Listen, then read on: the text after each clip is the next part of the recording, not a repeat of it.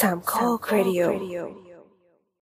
คนท่านผู้ฟังอาจจะกำลังนั่งรออยู่ว่าแม่งเทอีกแล้วแน่นอน สัปดาห์นี้ ก็คือเราต้องลงก่อนเที่ยงคืนถูกไหม ใช่ปะ จริงๆแล้วก็ทำท่าเหมือนจะเทนะ แต่ก็แบบรู้สึกผิดบาปในใจใช่ไหม สองอาทิตย์ติดเนี้ย เดี๋ยวเดี๋ยวเดี๋ยวกูไม่ผิดด้วย บอกอยู่แล้วว่าสัปดาห์นี้ไม่ว่างอัด อืมนั่นแหละครับก็ที่เราหยุดกันมาเพื่อให้คราฟให้เนื้อหาของ EP เนี้ย โอ้โห เนี้ยบที่สุด ใช่ใช่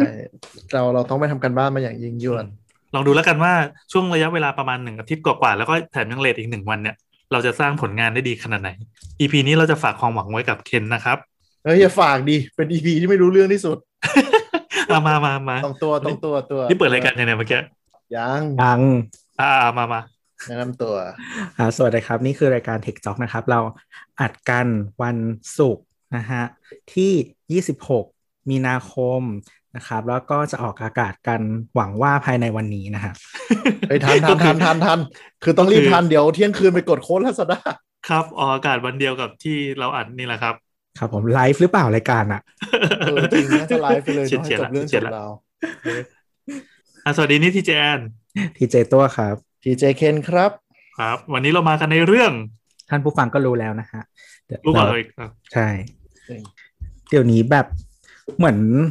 คือเหมือนไม่รู้ไม่รู้เป็นช่วงนี้หรือเปล่า แต่ว่าเดี๋ยวนี้เห็นทุกคนแบบพวกยูทูบเบอร์อ่ะ อืม เหมือนบางทีเวลาพูดไปแล้วก็หลาย ๆ คนอ่ะ ที่ที่เราที่เราชอบดูอ่ะมันก็เหมือน อือฮึ แบบบอกว่าแบบเหมือนขึ้นต้นมาคล้าย ๆ แบบนี้เลยอ่ะแล้วค่อยบอกว่าผู้ฟังก็เห็นหัวคลิปแล้วเนาะอะไรอย่างเงี้ย ใช่ใช่ ห็หา มันเป็นวิธี ปกแล้วอะไรอย่างเงี้ย มันเป็นวิธีการดึงสามสิบวินาทีแรกไง เออ พอสามสิบวินาทีแปลว่าโฆษณาก็จะจ่ายตังค์แล้ว ดังนั้นสามสิบวินาทีถ้าเกิดว่าเป็นเป็นแบบรายการพวก subscribe แล้วก็ อืม เนื้อหามันน่าสนใจจริงๆอ่ะคนก็จะรอดูจนพ้นสามสิบวิทีนี้ก็อาเชิญทำอะไรก็ทำ อ๋อ ได้ตังค์แหละ อืม เอามันไม่ใช่ว่าแบบ คือตอนอัดก็อัดไปเรื่อยเปื่อยแล้วเดี๋ยวให้คนตัดต่อกับทีมคอนเทนต์ค่อยไปนั่งเขียนหัวให้ ลองไปดูทุ ก กรายการทำอย่างนี้หมดเลย กว่าจะเข้าเรื่องไอ้พวก เอ แบ อบ รายรายการไทยอ่ะเป็นแบบนี้หมดเลย เออเออ อ๋อ คือดึงให้พ้นระยะแบบแบบ เออไม่ไม่นี่เลยแต่รายการ เงินเข้าอะไรเงี้ย แต่รายการฝรั่งที่เราดูไม่มีนะ เอ้ยรายการฝรั่งที่เราดูก็มีไอ้พวกแบ คื บ อ ทิวทอเรียลอะไรต่างๆเนี้ย คือตอนเนี้ยเรากำลัง ไม่ งุนได้ดู งิด แนวนั้นว่ะ งุนงิดอัลกอริทึม YouTube หลังๆ แบบปีหลังๆ พอสมควรคือ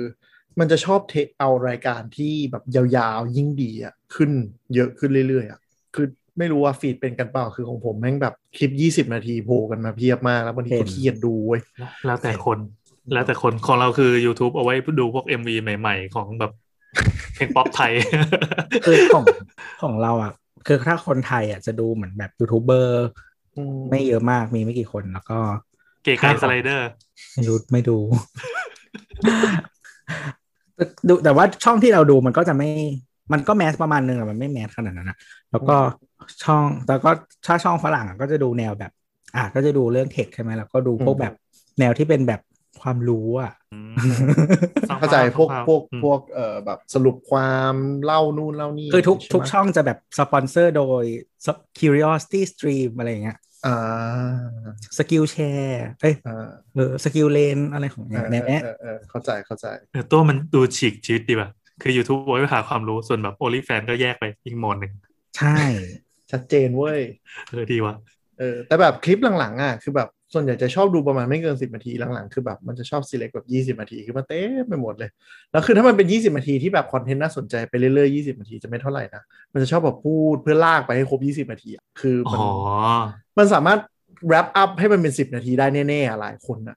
อาจจะแบบเหมือนพยายามเขาเกมมากริทึมกันมั้งอะไรอย่างเงี้ยนั่นแหละเกี่ยวข้องกับคอนเทนต์ที่พูดวันนี้ไหมวะ ไม่เกี่ยวครับ วันนี้เราพูดเรื่องเรื่องอะไรครับ มาเข้าเรื่องกันเลย เออคือจริงๆ เป็นหัวข้อที่โดนทวงถามเยอะที่สุดก็คือเรื่องของการเก็บไฟล์ มันต้องเริ่มจากปัญหาก่อนใช่ไหมคราวเนี้ย มันมีปัญหา ใช่ ที่ว่าเป็นเป็นปัญหาที่มีมาตลอดการตั้งแต่แบบยุคเทคโนโลยีเข้าประเทศไทย แล้วก็มาถึงโฮมยูสอะว่า อืม อ่าฮาร์ดดิสก์พัง แผ่นดิสก์พัง อืม ซีดีเจ๊งอ่านไม่ อืม ออก วันหนึ่ง อืม แฟลชไดรฟ์พังขึ้นมาทำยังไงดีไฟล์ข้างในแม่งชิบหายหมดเลย อืม มันกลายเป็นว่าสิ่งที่อยู่คู่กับยูเซอร์อย่างพวกเราเราๆเนี่ย ตลอดมาก็คือทำยังไงให้ไฟล์เนี่ยมันเก็บได้ได้ดีที่สุดอ่าดีที่สุด ซึ่งคำว่าดีที่สุดมันก็ได้หลายอย่าง หลาย เช่นอ่ะ แบบ อยู่ได้อยู่ได้นานที่สุด หรือว่า อืม หยิบใช้สะดวกที่สุด ม หรือว่าแชร์ได้ง่ายที่สุดอ่ะสมัยนี้ อืม หรือไม่ก็ปลอดภัยที่สุด อื อื ม ม อืม นะครับ มันก็เลยเป็นปัจจัยที่ทำให้เกิด EP นี้ขึ้นมา ผมชงให้ขนาดนี้แล้วนะครับ คุณครับ เออคำตอบก็คือ เอาที่ชอบที่ชอบอะครับ อันนี้คือคือคือสามสิบวินาทีเราดึงมาถึงตรงนี้แล้วนะ ตอนที่ชอบ ไม่ ไม่ ไม่ คิดเลไม่ยว่า คือจริง ๆ คือ storage มันมันจักรวาลมันมันใหญ่แล้วก็เหมือนกับมันมีความที่บางคนก็มี preference ไม่เหมือนกันนึกออกไหม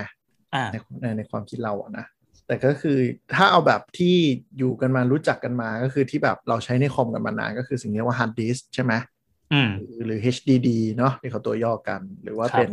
ภาษาไทยเรียกว่าอะไรนะอ่าที่เก็บจานหมุนแม่เหล็กสักอย่าง เออช่างแม่งครับ เออ นั่นแหละ ก็คือมันเป็นแบบแผ่นแถบแม่เหล็กอะถ้าใครเคยแงะฮาร์ดดิสก์มาเล่น แบบมันพังแล้วเงาะแงะ ทำไม มาแล้วเราถึ เป็ ง น ได้เนี่ยมาเล่นวะ ก็คือมันพังไง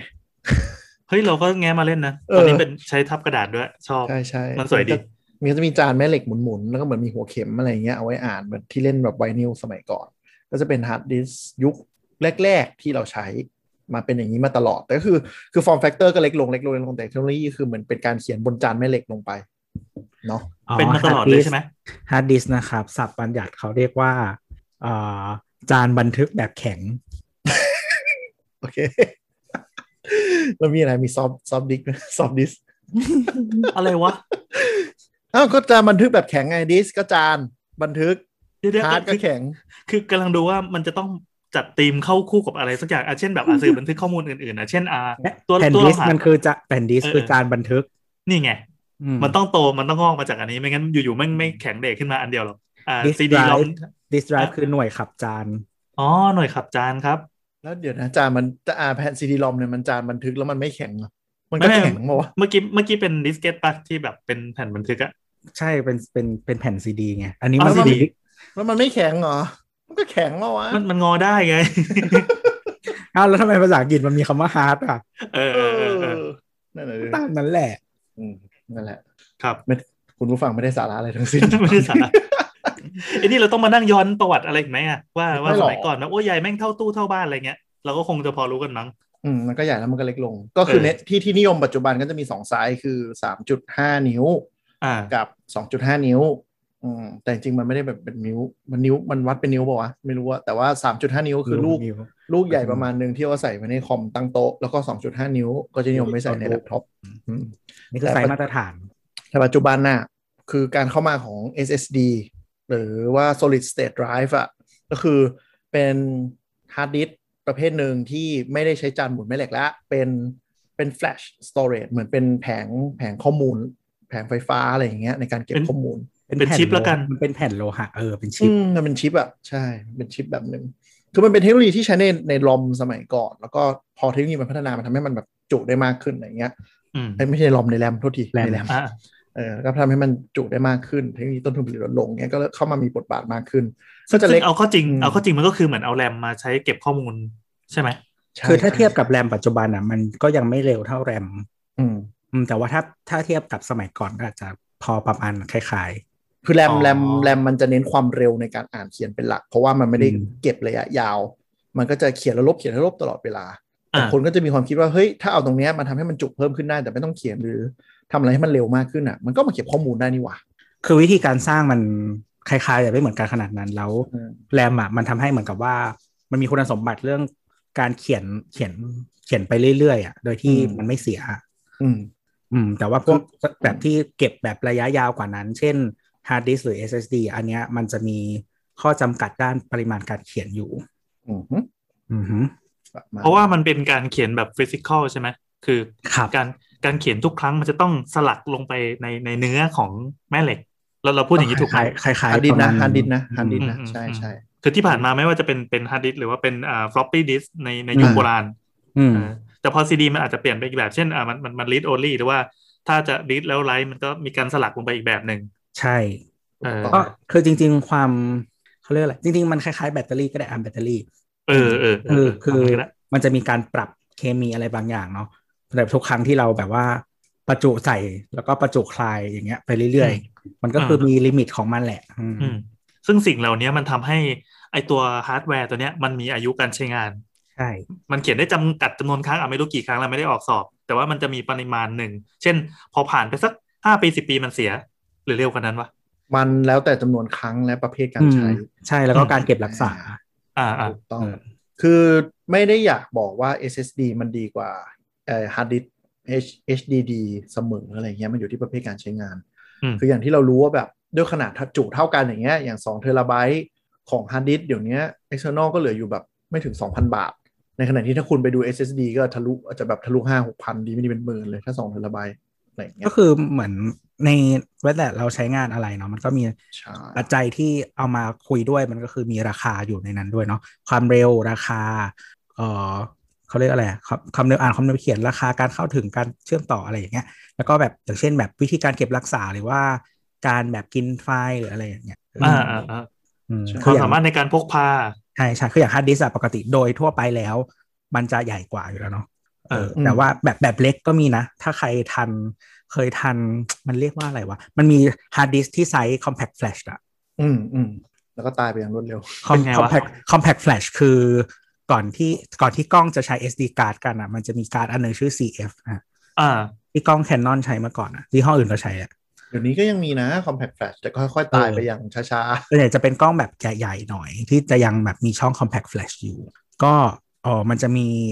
คาร์ดดิสเรา มันมีชื่อของมันอะเราจำชื่อไม่ได้ แต่ว่าเป็นไซส์ compact flash ซึ่งเอาไปต่อกับอุปกรณ์ที่เป็น compact flash ได้ เป็นฮาร์ดดิสอันเท่านี้อันเท่าการ์ดนะครับ อืม ๆอืม อืม มันเรียกว่า เดี๋ยวนะ มันเรียกว่าเอ่อ IDE hard disk อะไรประมาณเนี้ย ชื่อมันจะแบบแปลกๆหน่อย CFHDD compact flash hard disk อะไรเงี้ยแต่ไม่ค่อยได้รับความนิยมม คือตอนนั้นมันเป็นยุคที่คือเรากำลังเข้าสู่ยุค flash memory แต่ว่ามันยังแพงอยู่ไง แล้วมันก็คือแบบ compact flash มันก็ใหญ่ประมาณนึงเนาะทำยังไงให้มันจุได้เยอะขึ้น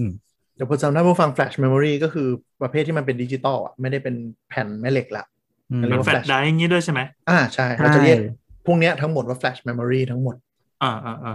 คือถ้าแบ่งจักรวาลใหญ่ ๆ ก็คือกลุ่มที่เป็นจานแม่เหล็ก ก็คือ อ่า กลุ่มที่เป็น physical กับกลุ่มที่เป็น flash อ่า flash ก็จะแยกไปอีกเยอะเลยอืม อ๋อณตอนนี้ก็ก็ที่ฮิตจริง ๆ ก็มีอยู่สองหน่วยสองแบบ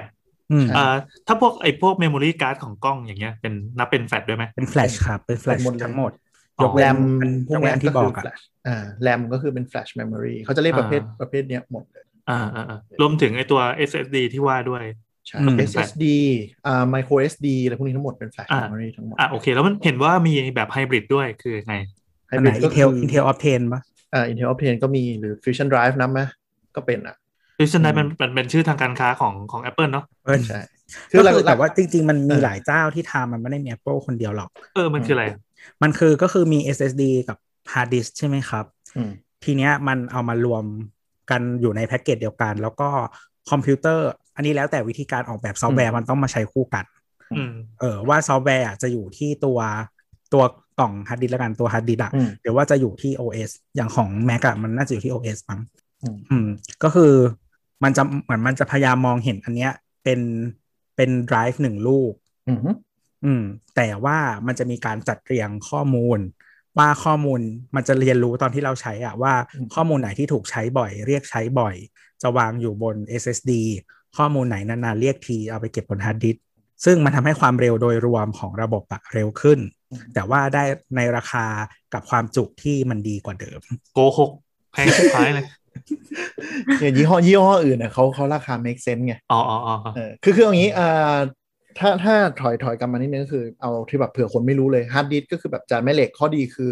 ความจุมันได้เยอะในราคาที่ถูก แต่ข้อเสียคือมันอ่านและเขียนช้า อ่านและเขียนช้า เพราะว่ามันต้องหมุนติ้วติ้วติ้วใช่ไหม ใช่ อ่ามั มันก็ อ่า และเสียงดังด้วยน่ารำคาญ อ่าแล้วมีเสียงแล้วก็ ใช่ แล้วก็ไอการการกระแทกของมันน่ะอาจจะทำให้ข้อมูลเสียหาย ใช่ มันจะมียุคหนึ่งที่พอ SSD อ่ะมันราคามันตกเร็วมากอ่ะก็จะมีคน อ่า บอกว่า เฮ้ย อย่าเพิ่งซื้อคอมใหม่ เปลี่ยนฮาร์ดดิสตัวที่ลง Windows อ่ะเปลี่ยนไป SSD ใส่เพิ่ม แล้วเหมือนคุณจะได้คอมใหม่มากเลย เพราะว่า SSD บางทีมันบูต Windows เร็วเป็น 10 เท่าเลย ถ้ามีใคร อืมอ๋อ ใครเคยรู้ เออเออเออเออ SSD ก็คือมันเหมือนกับแฟลชไดรฟ์ขนาดยักษ์ ก็คือมันอ่านเขียนเร็วมาก แต่ข้อเสียของมันก็คือ มันมีราคาแพง และมันจะไม่มีสัญญาณบอกล่วงหน้าว่ามันกำลังจะเจ๊ง อ๋อ คือ เพราะ คือ มัน ฮันดิดอะอ่า มัน ฮันดิดเวลา ไอ้ เรา ฮันดิส เจ๊งอะ ฮันดิสมันมีความอนาล็อกใช่ไหม ใช่ มันเหมือน จะ เริ่ เริ่ ม ม เองเป็นส่วนอ่ะ อ่า อ่าคือฮันดิสมันจะเริ่มได้ยินแบบอ่ะถ้าสมมติเสียที่ฟิสิกอลจริงๆเลยคือ มันเริ่มมีเสียงแกะแกะแกะแกะ จานเริ่มไม่หมุน จานหไม่หรือไฟ มุน ล์ ตัว ไฟล์ปตัวระกัน จานไม่หมุนเข็มพังหรือว่า อ่า พังบนบนช่วงของจานอะไรอย่างเงี้ย อ่า อันเนี้ยเป็นเป็นแบบฟิสิกอลซึ่งถ้าสมมุติเราไปร้านกู้ไฟล์หรือร้านกู้หัดดิสก์อะแล้วพังเรื่องเบื้องต้นอะเขาจะยังพอซ่อมได้เรียกกลับมาให้เราเรียกไฟล์ได้ แล้วเราก็ซื้อฮะลูกใหม่มามาโยกไฟล์ไปทั้งหมด ส่วนใหญ่ไฟล์จะไม่เสีย อันนี้พังแบบฟิสิกอลนะพังพังที่เข็มพังอะไรอย่างเงี้ยแบบที่สองคือตัวจานแม่เหล็กเริ่มเสีย อาจจะหนึ่งคุณเอาไปวางไว้ใกล้แม่เหล็กแรงสูง อันนี้เป็น อืม เหตุผลที่บางคนเจ๊งไม่รู้ตัวเหมือนบัตรเครดิตที่บางคนเจ๊งบ่อย อืม อันที่สองก็คือตัวอายุจานแม่เหล็กมันเริ่มไม่ไหวแล้ว มันจะมีอาการเริ่มพังเป็นส่วนๆ หรือโหลดช้าผิดปกติ เราจะเริ่มรู้แล้วฮาร์ดดิสก์แม่งกำลังจะไป อ่า ถ้ายุคเราเราๆน่าจะคุ้นกันหมดอะไอ้ที่แบบฮาร์ดดิสก์เก็บหนังที่แบบอยู่ๆหนังมันไฟล์เปิดไม่ขึ้นคอรัปอะไรอย่างเงี้ยเด้งขึ้นมาคอรัปเราจะเริ่มดูแล้วมันจะพัง แล้วถ้าเราเอาไปร้านกู้หรือร้านอะไรมันจะโยกไฟล์ได้ง่ายคืออาจจะพังแบบ10%อะไรอย่างเงี้ยคือชีวิตยังไม่ชิบหายเท่าไหร่ แต่ SSD เนี่ยเวลามันพังเนี่ยมันไม่มีสัญญาณเลย อยู่ๆบทมันจะลาโลกมันก็ไปไปแบบ น่าจะมีหลายคนที่เคยเจอก็คือเหมือนฮาร์ดดิสก์ดับแล้วก็ไปแบบอยู่ๆก็บูตวินโดว์ไม่ได้แล้วก็ลาโลกไปเลยอะ อืมอืมอืม คือ นี่ มัน คือ เหมื ค อน วามดิจิตอล ใช่ใช่ มันเป็นความดิจิตอลคือเวลามันดับก็คือดับ มันจะแบบ แต่อาจจะมีหลายคนบอกว่าเฮ้ยมันไม่เสมอไปเพราะหลังๆ มันเริ่มมีการเขียนซอฟต์แวร์ที่แบบ มีบางส่วนคือเขาเรียกว่านับเวลาด้วย คือถ้าลงไดรเวอร์ของ SSD เจ้านั้นอ่ะ มันจะเหมือนกับมันคือ SSD มันจะมีอายุการเขียนการอ่าน แต่ละรุ่นน่ะมันจะไม่เท่ากัน มันเหมือนกับถ้าใช้แฟลชดีๆอ่ะมันจะเขียนได้หลายไซเคิลเขาเรียกว่าไซเคิลบางอันมันก็จะมีซอฟต์แวร์ที่เหมือนกับ ก็เหมือนแบตนั่นแหละ เออเหมือนแบตอะพอถึงดีเทคระดับหนึ่งแล้วปุ๊บมันก็จะเริ่มเตือนแล้ว ว่า indic- ผ่านอินดิเคเตอร์ตัวเนี้ยคุณมีปัญหานะ คุณอาจจะเริ่มเปลี่ยนหรืออะไรได้แล้ว แต่ในทางเทคนิคอะถ้ามันบทจะเจ๊งเหมือนแบบ ที่เจอก็คือสมมติไฟเกินหรือไฟลัดวงจรอย่างเงี้ยปุ๊บมันช็อตมันไปเลย อืม อ่านั่นคือข้อข้อเสียนะ แต่จริงๆ โดยทั่วไปแล้วเราว่าเฟลเรทมันน่าจะน้อยกว่า น้อยมันน้อยลงเยอะด้วยคืออ ม ไอ้ปัญหาพวกนี้มันเป็นยุคแรกๆหลังๆมันพัฒนากันมาเยอะมากด้วย คือ คือจริงๆ แฟลชสโตเรจมันพัฒนาเร็ว ฮาร์ดดิสแบบยิ่งพวก portable ถ้าแบบทำหล่นก็คือพังแล้วหรือ อ่า อะไร ใช่ใช่ หรือว่า SSD แบบ จะทนกระแทกได้ดีกว่า หรือว่าเหมือนกับว่า คือบางบางรุ่นอ่ะมันจะมีวิมันจะมีเหมือนแบบตัวคล้ายๆ แนว accelerometer อะถ้ามันรู้ว่ามันขยับอะมันจะ อืม ดึงเข็มออกใช่ไหม อ่า เออ ถ้าทันก็ทันไม่ทันก็พัง รุ่นหลังๆเป็น เหมือน เป็นเกือบหมดแล้ ระ ว บบกันสั่นเนี่ยเหรอ ใช่ ใช่ใช่ใช่เพราะมันมันรู้คือมันมีคนทำพังบ่อยแล้วอะครับ ใช่ แล้ว ใช่ คือถ้าถ้ากระแทกโดยที่จะเข็มอยู่บนจานอ่ะมันจะทำลายจานได้เมมโมรีมันจะพังไง จริง ๆ มันมันเดี๋ยวนี้ฮาร์ดดิสก์หลังๆเป็นเกือบหมดแล้ว ถ้าใครมีแล็ปท็อปที่ยังมีฮาร์ดดิสก์อะเวลามันเขียนไฟล์ก็ลองเขย่ามันเล่นดูก็ได้ มันจะมีเสียง เออพัง แล้วมัน ไปเลย ไม่มันจะดึงเข็ม มันจะแล้วไฟล์มันจะมันจะค้างไม่ไรต่ออะไรเงี้ยได้อยู่ ก็คือออกแบบมาสำหรับโน้ตบุ๊กอะไรเงี้ยนะ โอ้ อืมแต่ทีนี้ก็คือพอมาไฮบริดอ่ะก็คือมีคนมองว่า เฮ้ย มันก็มีข้อดีของฮาร์ดดิสก็คือ storage ได้เยอะ แล้วก็ข้อดีของ SD SSD ก็คือเขียนได้เร็วเลยเร็วก็จับมาแปะก้อนกัน อย่าง Intel ก็คือส่วนที่เป็น SSD อ่ะมันไม่เยอะมันประมาณแบ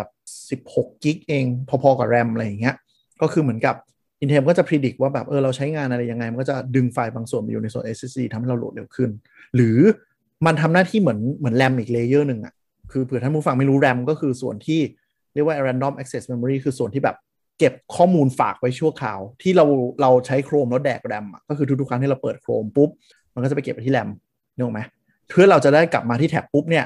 มันไม่ต้องมาโหลดใหม่อ่าอาการเวลาแรมหมดในมือถืออะไรที่แบบเปิดเว็บกลับมาแล้วมันแบบโหลดใหม่โหลดใหม่อะนั่นคือแรมหมดก็คือเวลาแรมหมดมันต้องลบทิ้ง เพื่อที่จะได้จุอะไรที่มันแบบรีเซนที่สุดอะไรอย่างเงี้ยนะ อันนี้อาจจะเนิร์ดนิดนึงเดี๋ยว เออ คุณผู้ฟังฟังตามไม่ทัน เหมือนเราไปสั่งก๋วยเตี๋ยวอะครับ อืม ร้านไหนที่แรมเยอะเขาจะจำได้หมดทั้งโต๊ะเลยแบบเอ้ยเล็กแห้งแดงสองอะไร เงี้ย เอออันนี้คือ ใช่ คือ ใช่ การฝากจำไว้แป๊บหนึ่งเสร็จปั๊บมันไม่ได้จำไว้ถาวรไงจำแค่แบบพอไปสั่งทำเสร็จปั๊บเข้าสู่กระบวนการอื่นไอ้ตัวเนี้ยก็ลบทิ้ง ใช่ แต่มันจะจำได้เร็วมาก อืมนั่นคือแรม เออ ทีนี้เอไอตัวไฮบริดก็คือมีตัวเป็น SSD มาช่วย RAM อีกทีหนึ่งเท่านั้นเอง อืม ก็จะเริ่มเห็นในโน้ตบุ๊กที่เป็นราคาไม่แพงมากอะจะมีใช้ไฮบริดตรงนี้ บางอันคือไม่ได้ให้ SSD กับ HDD มาก็จะเป็นแบบนั่นอะ Intel Optane อะไรอย่างเงี้ยเขียนมั่วๆโมๆไปก็ลองดู Intel Optane มันเป็นของที่อยู่ระหว่าง RAM กับ SSD อ่ะ เออคือมันเร็วกว่า SSD แต่เทคนิคลี่ก็ยังเป็น SSD อะยังไม่ถึงเลยเลย ใช่ แต่มันมันจะเป็น SSD ที่เร็วมากๆทำเพราะมัน เออ ทำงานเหมือน RAM ใช่ ประมาณนั้น แต่ว่าเขาเขาจะปิดโรงงานแล้วนะ อย่าไปบูลลี่เขาสิ เทคโนโลยีมันชื่อ 3DX Point ครับ อ่าแต่ถ้าถ้ามาถึงตรงนี้จำหลักๆก็คือ SSD กับ H- HDD แล้วกัน ส่วนใหญ่นะถ้าคุณจะเก็บไฟล์ อันนี้อันนี้เราพูดถึงออฟไลน์สโตรจนะ ก็คือแบบ อืม เราเอาแค่เก็บมาในเครื่อง ถ้าคุณจะเก็บไฟล์ที่แบบนาน ๆ ใช้ทีและมีขนาดใหญ่ ก็ซื้อ external hard disk ได้ไม่เป็นไร แต่ถ้าคุณอยากอะไรที่มันอ่านเร็วเก็บเร็วมีการดึงใช้ไฟล์บ่อย SSD ก็เป็นคำตอบที่ดีกว่า เอ่อหน้าตาของ SSD เป็นไง คือเสียบเข้าไปในเครื่องเนี้ยเหรอ อ่ามันจะมี 2 แบบคืออันเหมือนเท่าฮาร์ดดิสก์2.5 นิ้วเลย อ่า ก็คือเสียบรูซาตาปกติ หรืออีก ก็ อั มัน น ที่ มันมันจะมีพอร์ตในในคอมของเราใช่ไหม ใช่ ลองไป ใช่ เช็คดู ใช่ ก่อน อย่างเงี้ยเหรอ อันนี้มัน external อันที่พูดถึง อ๋อ internal internal อ๋อ มัน อ่า จะมีอินอิน มันจะเป็น เอาอีก ช่องมันจะเป็นช่องที่เออมันจะเป็นช่องช่องเดียวกับฮาร์ดดิสก็ได้ครับ อ่ะเดี๋ยว แต่ว่า เราเราเราขอแยกเป็นฟังก์ชันการใช้งานดีกว่ามีเก็บไว้ข้างนอกกับเก็บไว้ข้างใน อืม อ่าไอ้ข้างข้างในอย่างที่ว่ามันก็มีทั้ง SSD และฮาร์ดดิสธรรมดา อ่า แบบจานหมุนอ่าอ่า จะใช้พอร์ตเดียวกันก็คือเป็น อ่า พอร์ตพอร์ตซาตามั้งจำชื่อไม่ค่อยได้ มัน พอร์จตริง SATA ๆมันจริงๆมันเป็น PCIe สักอย่างแต่มันแบบเออ PCIe คือพอร์ต M2 เอออ่าเออซาตาที่ยัง งงละ ใส่ งง ฮา ละ ร์ดดิส2.5 นิ้ว แล้วโทษที อ่ามั มันจะมีพอร์ต M2 ก็คือเป็น PCI เลเวลหนึ่งนะเนิร์ดทั้งมันเถอะ PCI Express ครับ แต่ว่า อ่ะอ่ะอันไหน M- ที่แบบ M2 ใหม่ใหม่กว่าว้าวกว่า M2 ครับ M2 อ๋อ M2 จะอัคือแบบ เป็น ใหม่ เวลาไปดูฮาร์ดดิสก์มันจะคล้ายๆแรมอ่ะ มันจะเป็นเออมัน แถบ จะเป็นเหมือนแผงแรมอะครับ อ่า แล้วก็คือเหมือนพอร์ตเนี้ยมันจะต่อเชื่อมกับตัวเอ่อมาเตอร์บอร์ดใช่ไหมครับ อืม ซึ่งมันจะใช้เหมือนเป็นพอร์ตมันเป็นมันเป็นพอร์ตอินเทอร์นอลที่ที่ไวที่สุดที่เป็นไปได้ของมาสเตอร์บอร์ดแล้ว อ๋อหลักการก็คืออะไรก็ได้ที่ทำให้ข้อมูลอะวิ่งฟุบฟุบให้เร็วที่สุด ใช่ใช่ซึ่งซึ่งพอเชื่อมกับ PCI เนี่ยมันจะเป็นเหมือนพอร์ตที่เราไปเชื่อมกับการ์ดจออะไรอย่างเงี้ยก็คือมันเร็ว เออ มากๆเนาะ เออเอ อื อ ม มันก็จะมีสลักให้เสียบเป็นเฟืองเฟืองเอ้ยเป็นเป็นฟันอะไร เป็นร่องร่องๆใช่ไหม เป็นลอง กด เป็นลอง กรึ๊บ เป็นลอง ปุ๊บก็ใช้ได้เลย แล้วแต่เขาดีไซน์ตัวบอร์ดออกมา อ๋ออ่ะอ่ะ M2 ก็บางอันก็ใส่แล้วอย่าลืมขันน็อตตรงปลายด้วย ไมิงั้นหัก อืม คือมันมันจะเป็นแถบยาวคืออย่างนี้แรมอ่ะถ้าเคยเคยเห็นอ่ะ มันจะเหมือน มันจะเป็นแถไอตัวแผงวงที่เชื่อมต่อวงจรอ่ะ ใช่ใช่ มันจะเป็นแบบแถบตามแนวยาว เออ อ่า เป็นพวกมันจะเป็นตามแนวตั้งที่แคบๆอ่ะ อ๋อ คือไอตัวเสียบมันไปอยู่ตรงปลายแทน ใช่ คือตอนแรกจะพูดว่านึกถึงเกมตลับฟามิคอมก็แบบเชี่ยจะแก่ไปบ่าวะ เออเออเออ ตลับเกมบอยอ่ะคือเสียบแนว เออย าวแต่ เออ M2 มันจะไปอยู่อีตรงขอบเล็ก เออ เล็กๆ อยู่ด้านสั้นแทน ๆ เออ แล้วก็คือหลายอันอ่ะ มันจะมีน็อตให้ยึดตรงปลายอีกฝั่งหนึ่งคือบางคนเสียบแล้วไม่ได้นึดมันก็จะเหมือนกับ มั ด้าน น ก็ ที่ ง มั อน เสี แง ยบ น เออมันงอนแงนมันก็ปุ๊บหัก เออเออเอย่อา อ ลืมยึดน็อตด้วยนะครับ โอเค ก็คือตัวตัวที่เร็วที่สุดนะพอสอเนี้ยก็คือไอ SSD ที่ใช้พอร์ต M2 เป็นตัวเชื่อมต่อ แนแมน อันนี้คือ internal นะ ใช่ อ่ะทีนี้ external บ้าง ก็เอาอีพวกนี้ไปใส่แพ็กเกจอย่างที่อย่างที่เขาชอบอ่ะ แค่นั้นเองก็คืมีเหรอเออแค่ คือ นั้นเลย คือเมื่อก่อนอ่ะ มันจะมีที่ฮิตกันอยู่ช่วงหนึ่งชื่อมันจะมีพอร์ตชื่อ e SATA อืม ก็คือยุคนั้นน่ะ SATA มัน SATA ที่พอร์ตที่เราใช้เชื่อมฮาร์ดดิสก์เนี่ยเนาะมันเร็วกว่า USB เออ ในยุคนั้น อ่า เออ แล้วเออ เดี๋ยวเดี๋ยวขอขอย้อนก่อนคือ USB อ่ะก็คือไอพอร์ตที่เราชินชินกันนี่แหละไม่ว่าจะเสียคบรับ อะไรก็ตาม ปัญหาก็คือเคยสังเกตไหมเวลาเราจะก๊อปไฟล์แล้วเฮ้ยวิ่งไปก๊อปไฟล์จากคอมเครื่องนู้นมาเครื่องเนี้ยแม่งมีความช้าประมาณหนึ่งเราจะหงุดหงิดื ม เออแต่ว่า e SATA ที่ว่าเนี่ยไอไอพอร์ต SATA ที่ว่าเนี่ย ครับ มันเป็นพอร์ตที่เอาไว้เสียบฮาร์ดดิสก์ ข้างใน external ใช่ เลยเออ ก็จะไวกว่า อ่าแล้ว e SATA คือยังไง e SATA คือ external SATA อ่า ก็คือเหมือนดึง SATA สายออกมาให้เสียบข้างนอกได้ หลักการก็มีแค่นี้ แค่นั้น ใช่ แล้วก็ในยุคนั้นน่ะมันก็เร็ว แต่มันไม่ก็ไม่ป๊อปปูล่าเนาะ หมายถึงว่ามันมันมันมีความแบบคนที่จะใช้มันนิชนะนะ มันก็ ใช่ ยากอะเนาะ คือ ฮาร์ดแว คื ร์ อ ก็ต้องรองรับ คือคนที่มี external hard disk ที่เป็น e star ยุคนั้นน่ะ สุดท้ายมึงก็ต้องพกสาย USB ไปอยู่ดี เพราะว่าจะเอาไฟล์ไปให้คนอื่น คือคนมี e star ไม่งโคนน้อย เออเออเออมันไม่ คือ เห็คนนแค่นั้นเอง เออคนที่มีก็ต้องเป็นคนที่แบบทำงานที่ใช้ไฟล์ใหญ่ๆ ก็พวก ใช่ แบบ ใช่ ตัดต่อหนังตัดต่อ เออ เพลงทำกราฟิกอะไรอย่าง บาง เงี้ย ทีเขาใช้แนวนั้นมากกว่าก็คือใช้ อืม locally หมายถึงว่าใช้กับที่อะครับ อ๋ออ่าเหมือนเหมือนเหมือนเราอยู่ในออฟฟิศสตูดิโอที่ ใช่ เรา ใช่ จะส่งไฟล์กันให้เร็วๆแบบ อืม โอ้กว่าจะมารอนั่งเสียบ หรือหรือแฟลชได้อะหไรรื เงี้ อย เพิ่มพื้นที่ไฟล์ออกจากคอมอะเนาะไม่ได้ เออ แบบทุกอันแบบไม่ได้แบบว่าโอ้คอมใส่ฮาร์ดดิสก์เข้าไปห้าตัวอย่างนี้เนาะ อ่าๆ อ่า ก็ ประมาณ ก็ นั้นแหละ ก็ทุกเครื่องก็จงมีอีพอร์ตนี้ไปซื้อมาใส่ซะ หรือว่าไปไปทำให้มันมีซะ แล้วทีนี้ แนว เว นั้ ลาน จะก๊อป แนวนั้น ไฟล์จะอะไรก็ไปเสียบไล่วิ่งเสียบเอา ใช่ แต่ทีเนี้ยพอเป็นยุคแบบยุคปัจจุบันแบบ USB 3.1 หรือว่า Thunderbolt อะไรอย่างเงี้ย อ่า พวกเนี้ยพอร์ตอ่ะมันจริงๆอ่ะมันวิ่งความเร็วเกือบจะเท่า PCI แล้ว มัน ใช่ พอร์ตพวกเนี้ยมันต่อผ่าน PCI Express เพราะฉะนั้นอ่ะมันเร็วขึ้นมากๆเลยไม่จำเป็นต้องใช้แบบนั้นแล้ว คือเรามีความสนุกเรื่องนี้ให้ฟังก็คือ สมัยก่อนทุกคนคิดว่ามาตรฐานตัวเองเก่งสุด ก็คือ USB มันดูแบบห่วย เน้นแบบคอม p e t i t i v เยอะๆ แต่มันสเปคไม่แรงก็จะมีทั้ง eSATA มี f i w i มีอะไรไม่รู้แข่งกันเยอะแยะเลย ถ้าทันยุคนั้นอะคอม เอ มั อน คำศัพท์ มีพร์ต เยอะ เออพอร์ตแม่งเพียบเลย อ่า พอร์ตยันยันพอร์ตปรินเตอร์พอร์ตจอพอร์ตอะไรแม่งแบบเป็นยุคที่แบบไม่มีมาตรฐานกลางอะ ๆอ่า เอ่อก็แข่งกันจนสุดท้ายแบบตายหมดแล้ว ทุกคนมารวมกันเป็น USB แล้วกันตั้งคอนโซเทียมมาแล้วทำ USB ให้ดีที่สุดแล้วกันอะไรเงี้ย ก็สรุปว่าตัวเนี้ยหน้า ของ ตา รี มัน เท ก็ ล คือ นะฮะ หน้าตาก็คือ USB ที่เสียบเข้าไปปั๊บทีนี้ แล้วแต่ว่ามันจะเป็นอะไรละ ใช่ คือคือคือ อ่ามั มันเป็นมาตรฐานเดียวก็คือเป็น USB แล้วเป็นรูปอ่าระเภทเดียว แต่ปัญหาคือพอทุกคนมารวมตัวกันเป็น USB อ่ะแม่งก็ มีการเมืองภายในทะเลาะกันเองว่า USB จะพัฒนาไปยังไง ก็คือมีแบบ USB A USB C USB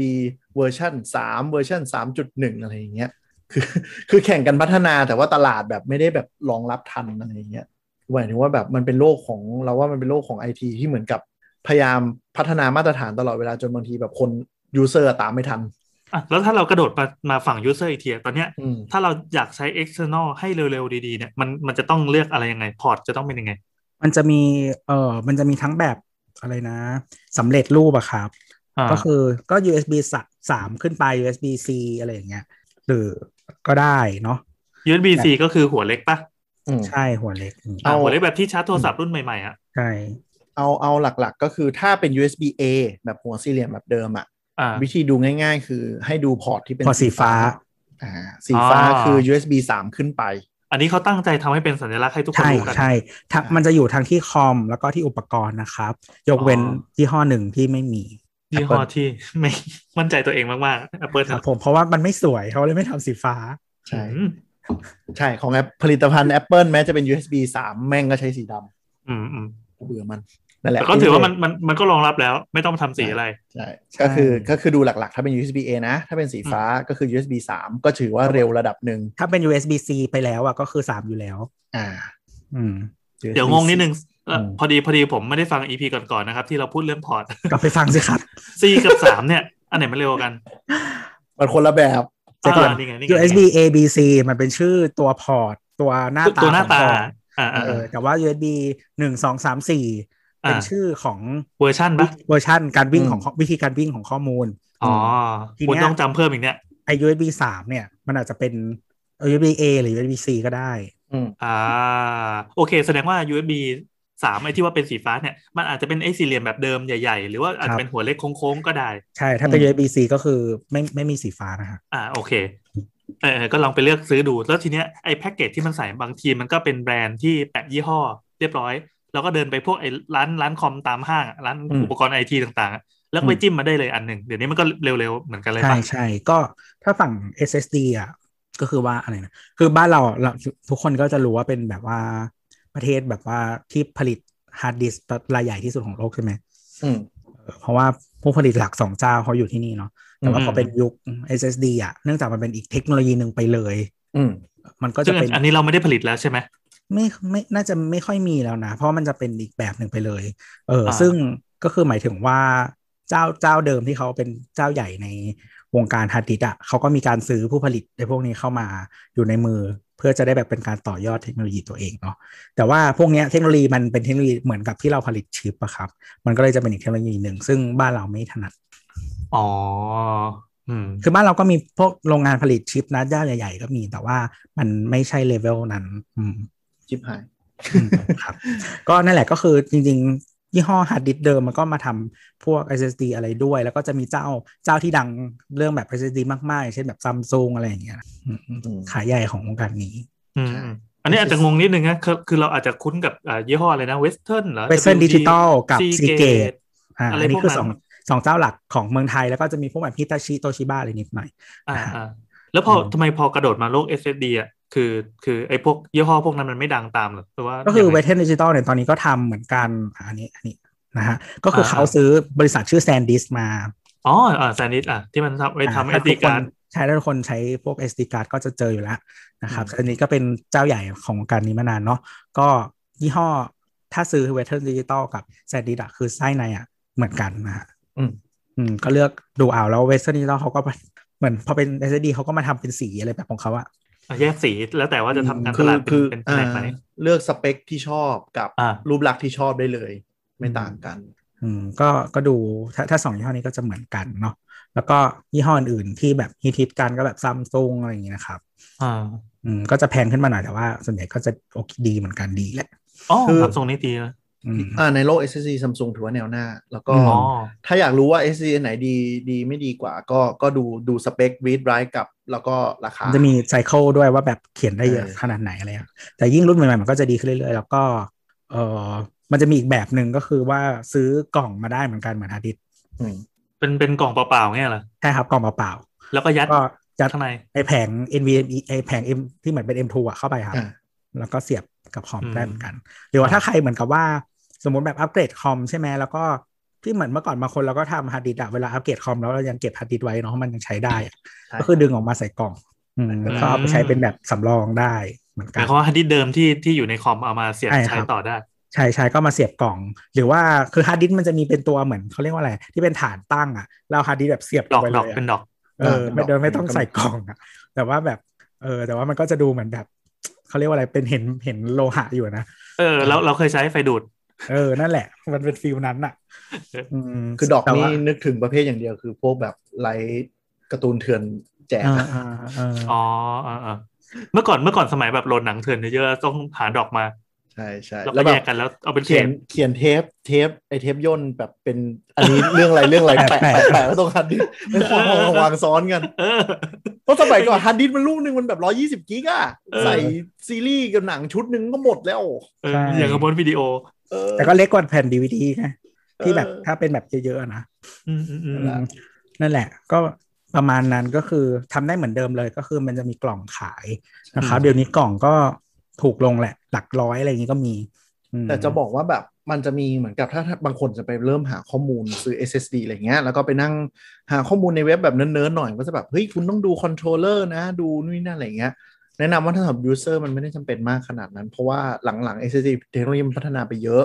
คือไซเคิลของ SSD หลังๆอะนะมันมันแบบมันมันนานอะมันแบบบางทีมันเกิน 10 ปีอะไรเงี้ยมันไม่ค่อยเหมือนอิชูสมัยก่อนละ เออ มันอาจจะไม่ต้องซีเรียสมาก แต่ถ้าคุณซีเรียสอยากรู้ว่าแบบ ด้วยเงินที่จ่ายเท่ากันคุณได้ SSD ที่คอนโทรลเลอร์ตัวไหนดีกว่าอะไรไงก็เชิญเลย ตามเว็บรีวิวแนวกิกๆอ่ะมันจะมีแบบคอมเพลอยู่ว่ารุ่นไหนเป็นยังไง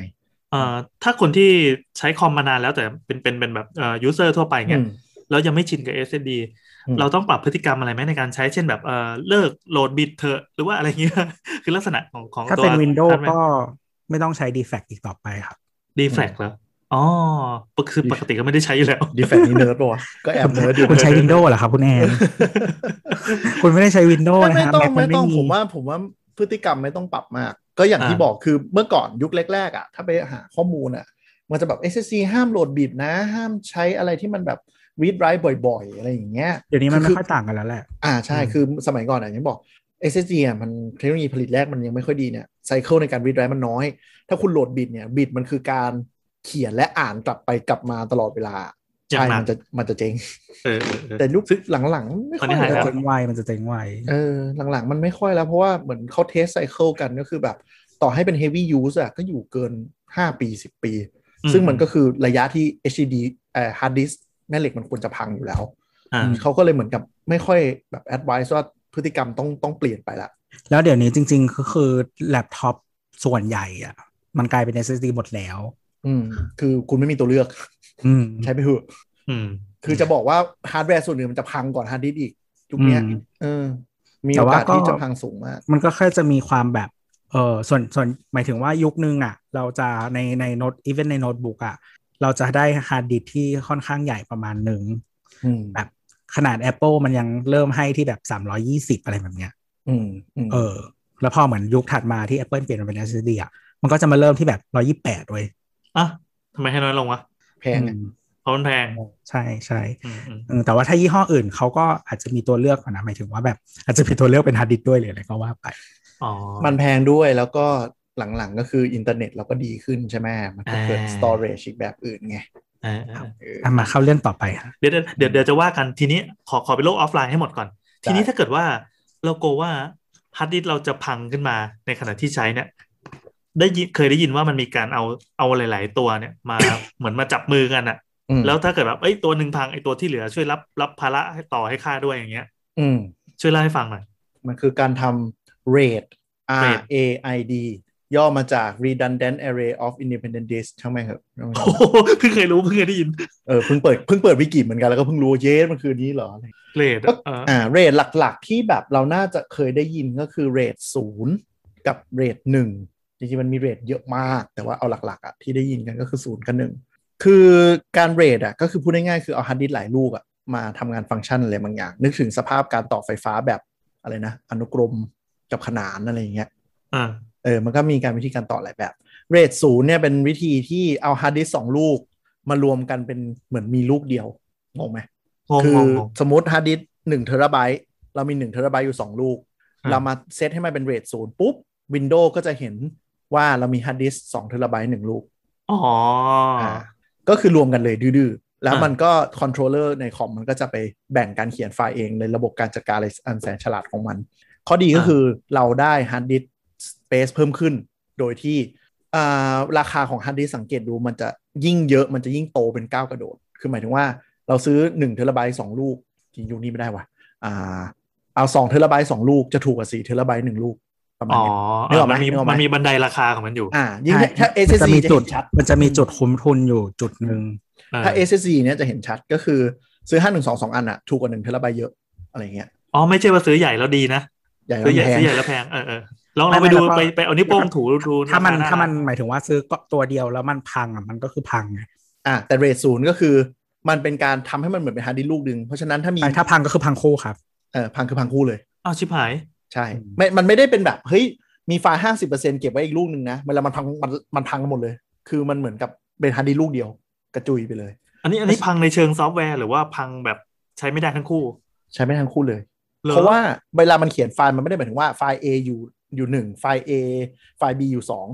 คือมันเขียนบางทีไฟล์ A มันแบ่งส่วน มันอยู่ที่การจัดการของคอนโทรลเลอร์หรืออะไรก็ตามเลย อ่า อ่านึกออกไหมเพราะฉะนั้นมีโอกาสบึ้มก็คือบึ้มเลย อืม เออ ข้อดีก็คือแค่แค่แค่ขยายพื้นที่แค่นั้น ใช่ใช่คือจริง ๆ เทคนิคก็คือไฟล์ A มันแยกกันแหละ แต่ว่าเวลาเรารันโปรแกรมหรืออะไรสมัยเนี้ยมันไม่ได้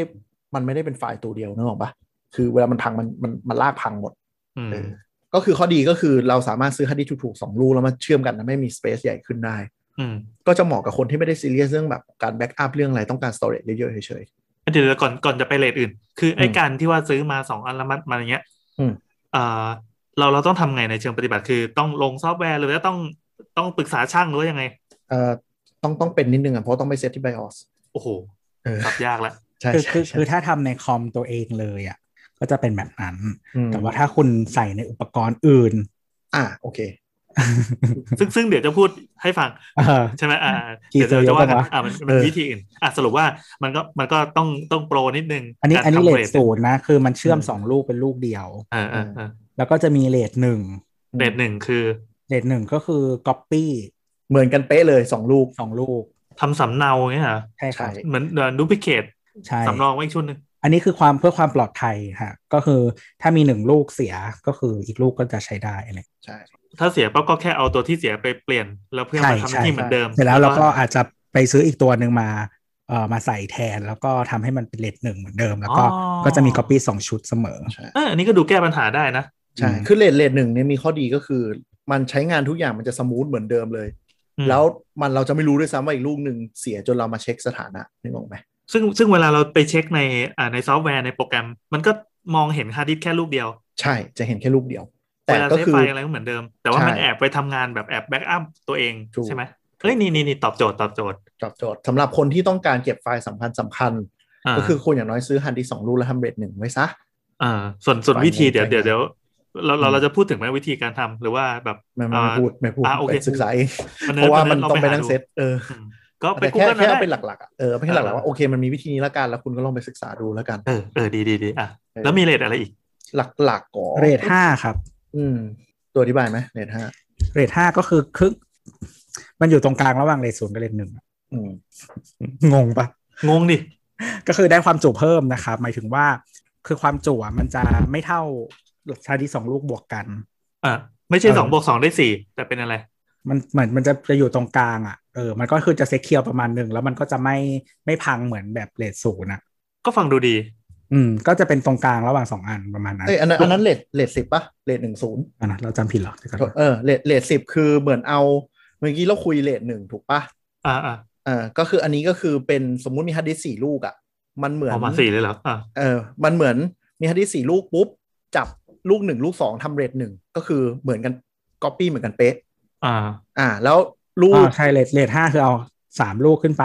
เออเออเดี๋ยว โอ๊ย เรท งงละเดี๋ยวกัน เอาเดี๋ยวเอาเอาเอาเอาที่ตู้พูดก่อน ที่ตู้พูด อ่า เมื่อกี้คือเรทสิบเรท อ่า สิบจริ สรุ งๆปว่า เขาเรียก คือ ว่าเร เร ท ท เรทหนึ่งศูนย์ หนึ่ง เพราะว่ามัน ศูย์ คือผสมเรทหนึ่งกับเรทศูนย์ เอาข้อดีของทั้งสองอย่างมารวมกัน อ่า แต่ ก็คือ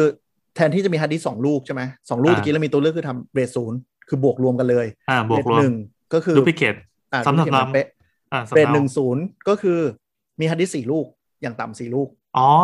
ต้อง อ่า สี่ลูกอ่า ก็คือลูกหนึ่งลูกสองเนี่ยทำเรทหนึ่งก็คือหนึ่งกับสองจะเขียนเหมือนกันเป๊ะ อ่า อ่าลูกสามลูกสี่ทำเรทหนึ่ง อ่า ก็คือสามสี่จะเหมือนกันเป๊ะ อ่า แล้วเอาสองสองก้อนเนี้ยมาทำเรทศูนย์งงไหม โอเค แปลเป็นไทยก็คือ คุณจะได้อ่ะคุณซื้อฮาร์ดดิสก์มาสี่ลูก แต่ว่า อ่า พื้นที่คุณจะได้สองลูก ถูก รวมกัน อืม แต่ว่ามันก็ยังมีการทำสำเนาตลอด สใช่มีการทำสำเนาตลอด ด้วยด้วยอีสองลูกที่เหลือ อืม อ่าโอเค ก็คือคุณได้พื้นที่สองเด้งแต่ว่าต้อง อืม ใช้ต้องต้องเสียตังค์ไปซื้อสี่ลูกเพื่อให้มันทำงานได้ ก็คือถ้าลูกที่หนึ่งเสียเนี่ยเรายังมีแบ็กอัพลูกที่สอง อ่า เราก็ไปซื้อมาเปลี่ยนลูกที่หนึ่งลูกที่สามเสียก็จะมีแบ็กอัพลูกที่สี่เราก็ซื้อลูกมาเปลี่ยนลูกที่สี่ถ้าเกิดมีอะไรเสียนึกออกไหม อ๋อ ดู อ่า ดูเป็น อัน การแก้ปัญหาด้วยเงินที่ดีนะ ใช่เป็นแบบนั้นอันนี้คือเน้นเน้นแบบแบบเขาเรียกว่าอะไร ความ วะ มั่นคงไหม เธอได้ได้ความจุเพิ่มแล้วก็มั่นคง มัน เออ มันจะเหมาะกับเคสก็คือแบบอย่างที่บอกฮาร์ดดิสราคามันจะมันจะโตเป็นเอ็กซ์โปถูกปะถ้า อ่า สมมติเราซื้ออ่าสิบหกเทราไบต์อย่างเงี้ย คือซื้อซื้ออ่าแปดเทราไบต์สี่ลูกอาจจะถูกกว่าเลยอ่าไม่รู้ทุกทีสี่เทราไบต์สี่ลูกเนี้ยอาจจะถูกกว่าอะไรอย่างเงี้ย อ๋ออ๋ออ๋อบ างคนเออบางคนอาจจะมองอย่างนั้น คือหมายถึงว่าไม่ได้ใช้ 16 เต็มอยู่แล้ว ใช้แค่ 8 ก็ซื้อเอาบัตเจตมาซื้อ4 4ลูกแล้วมีแบ็กอัพชัวร์ๆดีกว่า เออเออเออ อ่า อะไรอย่าง โอ เงี้ย เคเข้าใจละอ่ะ แต่ สุ แต่ ดท้ายสุดท้าย เลทเลทหนึ่ง อ่า ศูนย์ก็คือต้องรวย ส่วนใหญ่ เออ ค เพ น ราะ นิยมทำเลทหนึ่งพอ เพราะว่ามิมันต้องใช้ตังค์เยอะนะ ต้องซื้อสี่ลูก ใช่ใช่ แล้วก็เปลืองไฟกว่าด้วย อ่า แล้วถ้าเน้นเน้นเน้นเลยว่าเน้นความสำคัญของไฟล์เป็นหลักเน้นความมั่นคง อ่า ก็อาจจะ เช่น ป็ เช่นใครบ้างที่ที่ต้องทำแบบเนี้ย อ่านี่อันนี้เราจะพูดถึงเรทห้านะที่ อ่า เมื่อกี้เข้าใจผิด อ่าเดี๋ยวเดี๋ยว ยังไง เมื่อกี้คือเลทหนึ่ง อ่ะ ศูนย์ใช่ไหมหรือว่าจะ รท10 จะเข้า เล ห้า ทสิบอะเออ อ่าเลทสิบนะครับ ก็คือ เลท10 คน ก็ ที่ คือ ต้องการเก็บเก็บงานพวกออฟฟิศหรือว่าอะไรอย่างงี้ก็ได้มั้ย ใช่ต้องการได้สโตรจแล้วก็มีความชัวร์ด้วย อ่าอ่าโอเค ในขณะที่เรท5เนี่ย ก็คืออาจจะมีฮาร์ดดิสก์3ลูกขึ้นไปก็คือ อย่างที่เราบอกเรทหนึ่งก็คือเขียนเหมือนกันเป๊ะ 2 อันใช่ปะ อืม เรท5ก็คือแบ่งฮาร์ดดิสก์อะให้มันเขียนแบบเหมือนก๊อปปี้เหมือนกัน แต่เป็นเป็นส่วนส่วนๆกันนึกออกไหม ไม่ออก เออมัน อ่าแต่เดิม อธิบายยากนะ แต่เดิมจะมีตัวหนึ่งทำหน้าที่หนึ่งไอตัวหนึ่งเก็บข้อมูลไปอีกตัวสำเนาหรืออย่างงี้ใช่ไหม เอออั อันนั้นอันนั้นคือเลสเลนหนึ่ง เออแต่ก็คือเหมือนกับมันเดี๋ยวนะ คือเรทห้ามันจะเหมือนกับมีส่วนที่เขียนซ้ำกันอ่ะ เป็นแค่ส่วนหนึ่งตามจำนวนสัดส่วนของฮาร์ดดิสคือมันจะใช้ 10 ลูกก็ได้ แต่ก็คือ 1 ลูกอ่ะ มันจะมี 1 ส่วนที่จะเขียนซ้ำกับฮาร์ดดิสตัวข้าง อืม ๆ นึกออกไหมคือไงดีวะ คือหมายถึงว่ามันจะมีเดี๋ยวก่อน อืม ความมันต้องใช้ฮาร์ดดิสก์สามลูกใช่ไหม อืม อ่า แล้วมันก็จะกระจายข้อมูลนะครับ ทีเนี้ย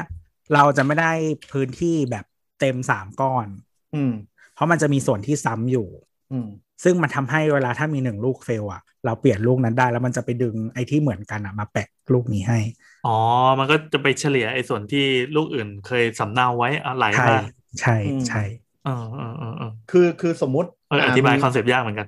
อยากคือสมมติมีฮาร์ดดิสห้าลูกแล้วกันเอาง่าย อืม ๆยี่สิบเปอร์เซ็นของฮาร์ดดิสแต่ละลูกอ่ะจะ จะมีส่วน มาเป็น ซ้ำที่อื่น อ่าจะมีเป็นส่วนแบ็กอัพของฮาร์ดดิสลูกอื่น สมมติลูกที่หนึ่งอ่ะจะมีส่วน A A B C D ถูกไหมแล้ว A B C D F แล้วกันเอ่อ A B C D E แล้วกัน ส่วน E อ่ะก็อาจจะเป็นแบ็กอัพของลูกที่สองอะไรอย่างเงี้ย เออ คือคือคอนเซปต์มันจะยากนิดนึง แต่ประมาณว่าฮาร์ดดิสทุกอันอ่ะจะโดนสมมติ 5 ลูกก็คือแบ่งพื้นที่ 20%ของแต่ละลูกมาเพื่อแบ็กอัพของลูกข้างๆ อ่า มันจะแบ็กอัพไปค่อยไปค่อยมาก็คือ ถ้ามีลูกหนึ่งพังเนี่ย มันก็สามารถเปลี่ยน แล้วมันก็มีข้อมูลที่สำรองที่เขียนไว้ข้างๆหลายๆอันอะก๊อปมารวมกันใหม่ เออ อืมคือโอกาสที่จะฟอลหรือเจ๊งอ่ะมันจะน้อย อืมอืม แล้วก็จะได้พื้นที่ที่แบบเยอะขึ้น คือสมมติเราซื้อฮาร์ดดิสก์หนึ่งเทราไบต์มาห้าลูกอะถ้าเราอยากแบ็กอัพมากๆ เราทำเรทหนึ่งหมดเลย มันก็จะดูติงตองนึกออกปะคือมึงมีพื้นที่หนึ่งเทราไบต์แต่ห้าแบ็กอัพอะ เออจริง เออ ออ เพราะฉะนั้น จ ก็คือถ้าทำเรทห้าก็คือคุณจะได้สี่เทราไบต์ถูกปะเพราะมันหายไป อ่าก็ ยี่สิบเปอร์เซ็นต์ ก็ได้พื้นที่เยอะขึ้น อ่า แต่มีความ แล้ว ป เหลอดมือนมันแบ็กอั อ่า พ ปลอดปลอดภัย level และได้ได้ได้ปริมาณที่เก็บข้อมูลเยอะขึ้นด้วย ใช่ คือเราเชื่อว่ามันคงไม่มีฮาร์ดดิสก์จังหวะที่ฮาร์ดดิสก์มันพังพร้อมกันสองลูกเป๊ะๆอะ อ่าอ่า นึกออกไหม โอเค คือหนึ่งลูกมันจะมีส่วนหนึ่งที่ก๊อปลูกข้างๆมาไขว้กันไปไขว้กันมาแต่ อ่ะ คือเราไม่ได้ เข้าก๊อใจแล้วปเหมือนกันหมด ถ้าก๊อปเหมือนกันหมดมันคือเรทหนึ่ง อ่า มันจะดูติงต้องทันทีก็คือคุณเอาหนึ่งเทราไบต์เขียนเหมือนกันห้าลูกเออนึกออกไหม ถ้าคุณผู้ฟังงงนะครับ รู้สึกว่า เออ มันเนิร์ดไปลองย้อนกลับไปฟังใหม่ช้าๆอีกทีนึง ฟังแบบหนึ่งเอ ใช่ใช่ แล้ว เร จะ ท เข้า เร ใจ ท เออ เรทห้าเนี่ยมันจะยากนิดนึงแนะนำให้ไปเซิร์ชกูเกิลคำว่าเรทห้าจะเห็นภาพ มัน เออ จะเห็นภาพ เออก ว่า เพราะว่าเขาจะ ถ้า เขียนเหมือนรหัสรหัส ถ้า ไว้อยู่ ทำเป็น แล้ว เป็น ออ เป็นกราฟิกให้ดูอะหรือว่าเป็น อืม แบบโมชั่นกราฟิกน่าจะเข้าใจขึ้น ใช่ใช่ใช่ไปไปเซิร์ชเรทห้าเลยกราฟิกจะเข้าใจง่าย แต่พอมันอธิบายด้วยปากเนี่ยมันจะงงโคตรๆเลย เออเอออ่ะทีนี้ปัญหาเราอยากอยากเก็บข้อมูลไว้เยอะ แล้วก็ให้มันมีความมั่นคงปลอดภัยสถาพรด้วยเนี่ย อืม แต่เครื่องเราไม่มีจำนวนจำกัดแล้วเพราะเมื่อกี้อย่างที่ฟังมันโอ้โหมันต้องยัดใส่หลายอย่างเหลือเกินทำยังไงดีครับ อันนี้คือออฟไลน์เนาะเรายังไม่ไปออนไลน์ อ่ะออฟไลน์ก่อน มีสิ่งที่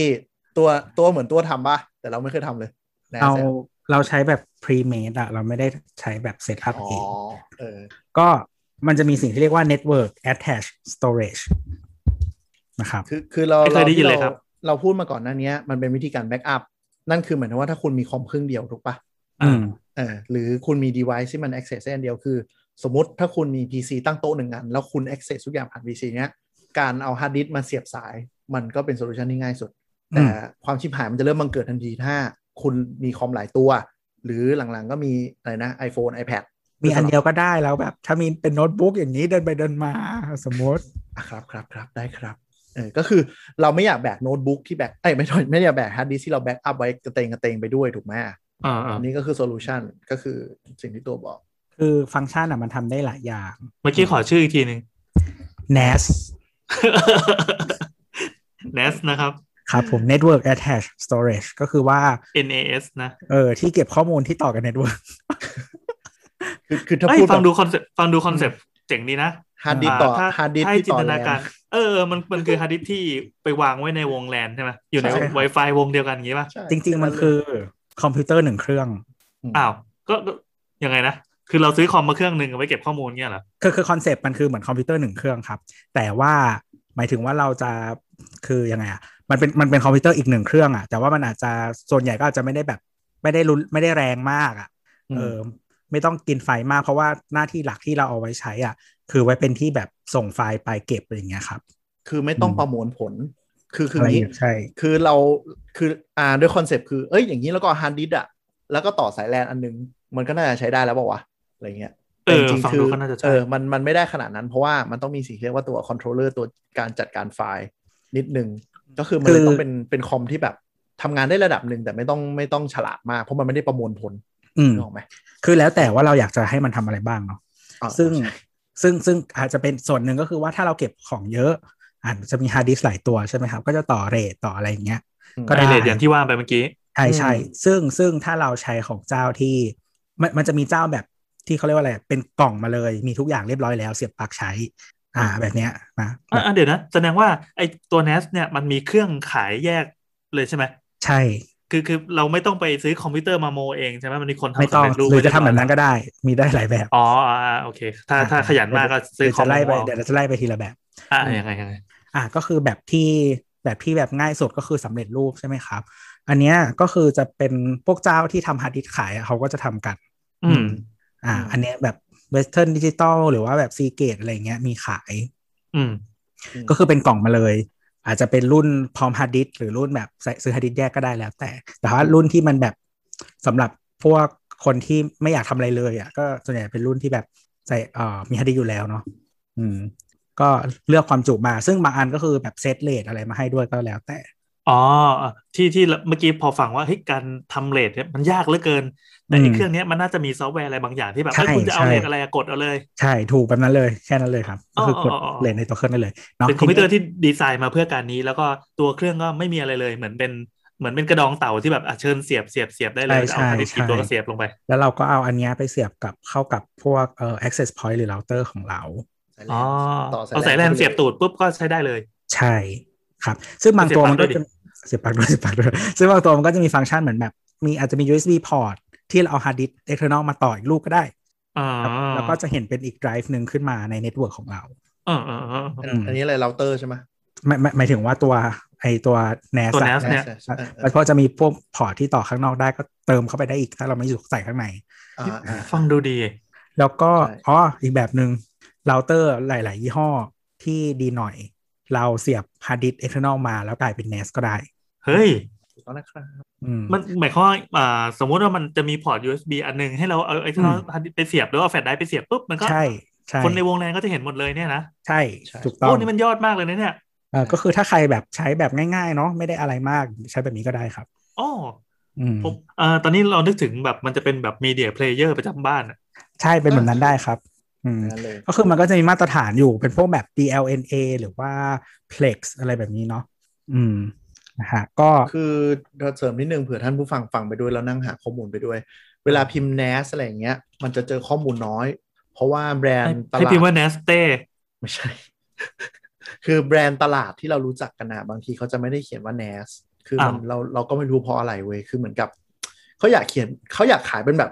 Home Network Storage แล้วก็ชื่อแบรนด์อะไรเงี้ย อย่างเช่นเราเพิ่งเซิร์ชเจออย่าง Western Digital เรียกว่า My Cloud อะไรอย่างเงี้ย คือประมาณว่าเขาไม่ได้เขาเหมือน NAS มันดูเป็นสับกีกมั้ง มันเลยอาจจะหาได้เจอเจอยากหน่อยอะไร เอ เงี้ย อใช่ใช่ใช่ฟังดู อืม เมื่อกี้แบบ เราก็เพิ่งเคยได้ยินคำเต็มจากตัวเนี่ยนะ ใช่ ว่า ก็ ลืมไปแล้วด้วย พอเซิร์ชคำว่า NAS อะส่วนใหญ่มันจะเจอเลเวลที่แบบดู เป็นแบบ เป็น เลเวล DIY ประมาณหนึ่ง เออเป็น serious user นิดนึงก็คือเป็นเหมือนเป็นตู้เป็นคล้ายๆตู้แหลกอะเราใส่อย่างเงี้ย ต้อง แต่ ต้อง ถ้า หาอะไร เอาเป็น นะขอมาอีกที อย่าง My Cloud อะมันคืออ่าของ ของ Western WD Digital ครับ เรียกว่า My Cloud อ่า มันเป็นมันเป็นแบรนด์ชื่อ My Cloud เอออะไรเงี้ยคือเหมือนเขาจะใช้ personal brand มากกว่า อืม อืม อย่าง C อ่าโดยลำพัง ถ้าถ้าเกิดว่ากว้างๆน่าจะเป็นคำว่า network storage นี่ก็ได้เนาะ เออได้อยู่ เป็นอุปกรณ์ แล้วก็ตาม เก็บข้อมูล ตามด้วยแบรนด์อะไรอย่างเงี้ย อ่า แต่คือถ้า า เซิร์ช NAS ลอยๆ ส่วนใหญ่จะเจอเนี่ยเท่าที่ลองดูจะเป็นแบบแบรนด์ที่เป็นเหมือนกับคนใช้แบบ serious นิดนึงอะไรอย่างเงี้ย อืม โหดๆนะเช่นเช่นเช่น ซีเกตชื่อ private cloud เอออะไรอย่างเงี้ย อืม นี่เราดูแบบอ่ามี ไม่ใช่ไม่ใช่ WD private cloud พูดผิดเอ่อชื่ออะไรวะ personal cloud อย่าง NAS อย่างนี้มันจะแบบเจอแบบ Synology QNAP อะไรเงี้ยพวกนี้มันก็จะแบบไม่ใช่ consumer user ม คือคือมันมันมันจะกึ่งเป็นโฮมออฟฟิศแล้วอ่ะเป็น แล้ว ซีโนโลจีอ่ะเออ เออแล้วเราดูไอ้ซีโนโลจีนี่ยมันมันแพงมากเลยคือมันดีกว่ากันยัง ใช่ ไง เดี๋ยวเดี๋ยวเดี๋ยวเดี๋ยวต่อให้ฟังแบบหนึ่ง อ่า ก็คือเดี๋ยวเดี๋ยวให้จบไอ้ที่แบบว่าถูกก่อนแบบที่ อ่าถูกก่อนอ่ะ ที่แบบชะเหมือนชาวบ้าน user อะไรอย่างเงี้ย ใช่ใช่ ครับ มัน ก็คือจริงๆ ลองเช็คดูนะครับว่าตัวเอ่อตัวแบบเราเตอร์หรือ access point ของเราอ่ะมันทำแบบนั้นได้ไหม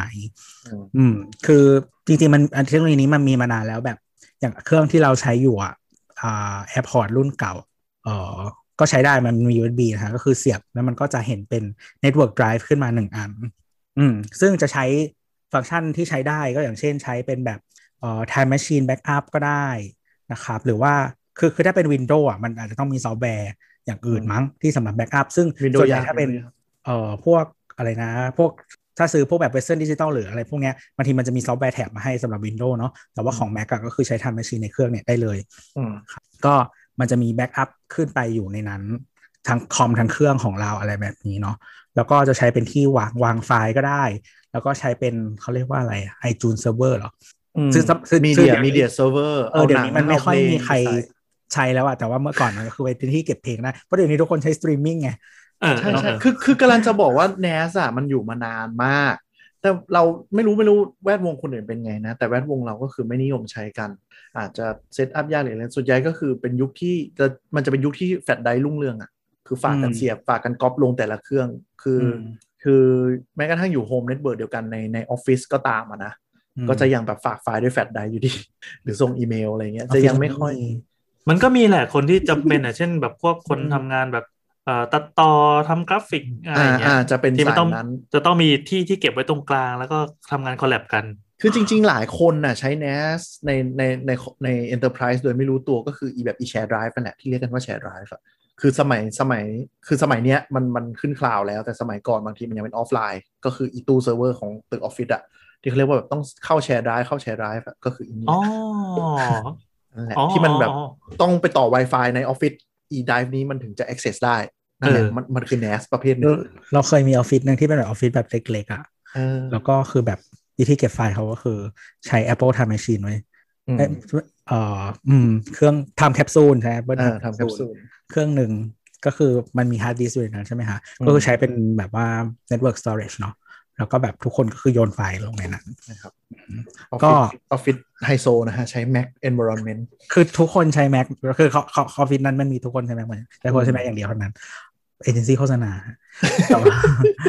อ๋อแต่ว่าที่ปัจจุบันน่ะก็คือคนใช้ Mac เยอะเหมือนกัน แล้วก็มันมีวันวันก่อนที่เราไปเหมือนสัมมนาใช่ปะ อ่าฮะ ที่โรงแรมต่างจังหวัดอ่ะแล้วก็เหมือนแบบอาจจะพรีเซนต์อะไรอย่างเงี้ยแล้วก็แบบจะส่งไฟล์มาใช้เครื่องที่พรีเซนต์อ่ะ แล้วก็คือความเฮี้ยคือ Wi-Fi ที่โรงแรมเฮี้ยมาก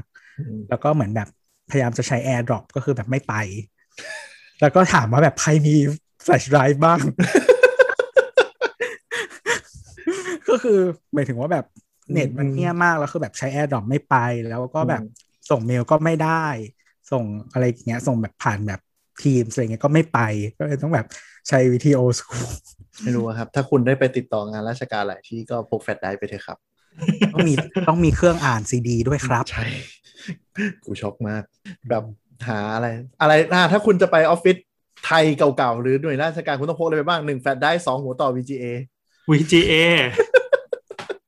อุ๊ยแต่ผมว่าต่อ VGA ที่ออฟฟิศเราก็คือให้ทุกคนเพราะว่ามันได้ใช้ โอ้ เออ อ่ะ แต่ว่าถ้าอยู่ในออฟฟิศตัวเองก็คือใช้ Apple TV ใช่ใช่ก็คือหลายคนอาจจะกลับมาที่เรื่อง NAS นะหลายคนก็คืออาจจะได้ใช้ NAS โดยไม่รู้ตัวก็คือแชร์ไดรฟ์สมัยก่อนที่ยังไม่ได้อัพเป็นอินเทอร์เน็ต ก็คือวิวิธีง่ายๆก็คือ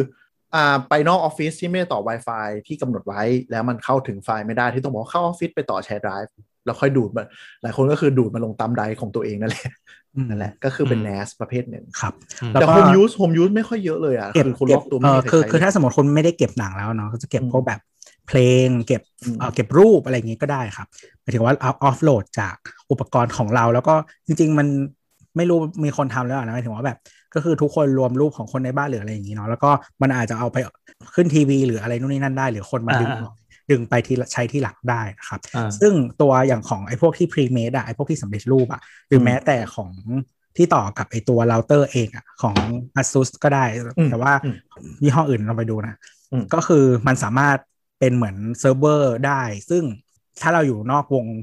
LAN หรือวง Wi-Fi ที่บ้าน ก็มาดูผ่านอินเทอร์เน็ตได้ด้วยแอปของมัน อืม อืมก็ได้เหมือนกันก็คือถ้าเราอยู่นอกบ้านเนาะก็ดึงจากอันเนี้ยมันเป็นเซิร์ฟเวอร์อันหนึ่งที่เหมือน อะไรเงี้ยก็คือดึงดึงจุดอยากจากนอกบ้านก็ได้ แต่ว่าบางทีอาจจะไม่เร็วมากเนาะแต่ก็ใช้ได้ เออคือตัวตัวซอฟต์แวร์ของอีกเครื่องนี้มันก็มีวิธีแชร์แหละ อันนี้จะ ใช่ครั ให้ บ เปิดเป็น Public ไหมหรือว่าจะให้ดูเฉพาะในวงแลนอะไรก็ว่าไปหรือว่าให้ ใช่ ดู จน เฉพาะ จน เครื่องไหน ส่วนใหญ่ถ้าทำแบบง่ายๆหมายถึงว่าถ้าอยู่ถ้านอกบ้านมันเดี๋ยวนี้เขาจะมีแอป เราก็ล็อกอินเข้าไป อ๋อ เราก็เห็นของเราคนเดียว อ่าอ่าอ่าอ่า อืมประมาณ โอเค นั้น การรูปหลุดได้ ครับ เออแต่เราเราไม่ค่อยใช้ NAS เลยในยุคที่เปลี่ยนผ่านมาก็ไม่ค่อยใช้รู้สึกมันไม่ค่อย user friendly อะมันเซตอัพจุกจิก คือเธอได้ใช้แบบพวก pre-made อะเดี๋ยวนี้แอปเอิบอะไรมันก็จะง่ายละ อืม ค่อนข้างค่อนข้างง่าย แต่กว่ามันจะง่ายก็คือมันมายุคคลาว ใช่ใช่ แล้วไง นานนานนานนานเหมือนกันเ คือหมายถึงว่ายุคที่มันเริ่มใช้ง่ายก็คือคลาวมันเริ่มเข้ามาแล้วไง ถูกถูกมันก็จะ เออ ถูกแทนที่ด้วยนะ n a s มันก็จะยิ่ง niche ขึ้นไปเรื่อยๆแทนที่มันจะ mass เนาะ อืมอืม อืมอ่ะทีนี้มาแบบถัดมานะครับที่เราต้องมาเซตเองแล้วก็ทำอะไรได้มากขึ้นเนาะอันเนี้ยก็ของ Western Digital ก็มีจะเป็นรุ่นเอ่อ My Cloud X อะไรประมาณนี้มั้ง อืม เอ่อแล้วก็จะมียี่ห้อที่ป๊อปปูล่ามาก ๆ นะครับ ก็จะมี Synology กับ QNAP อืม อืม ถูกต้อง ก็อันนี้มันจะเป็นกล่องเนาะแล้วก็ถ้าเข้าไปดูอ่ะ มันจะบอกสเปคเป็นแบบ CPU เท่าไหร่แรมเท่าไหร่ อืม อะไรอย่างนี้ด้วยนะ ก็คือบางรุ่นก็คือเปลี่ยนแรมได้อะไรอย่างงี้เนาะ อืม เพิ่มแรมได้ ก็คือ ชื่ คอมพิวเตอร์ห ชื่ออะไรนะ เค ขออีกทีดิ ซินโนโลจีกับ Synology QNAP หน้าตามัน อ่า จะคล้ายๆแลกเซิร์ฟเวอร์ มันมีหลายแบบมันจะมีแบบตั้ง อืม ก็คือมันจะมีรุ่นแบบฮาร์ดดิสก์หนึ่งตัวสองตัวสี่ตัวห้าตัวเก้าตัวสิบตัวอะไรก็ว่าไป อืม ก็แล้วก็จะมีแบบเออมันจะมีแบบที่เป็นแบบตินอ่ะ ก็คือไว้เอาช่องไว้ใส่ SSD อย่างเดียวเนี้ยก็ได้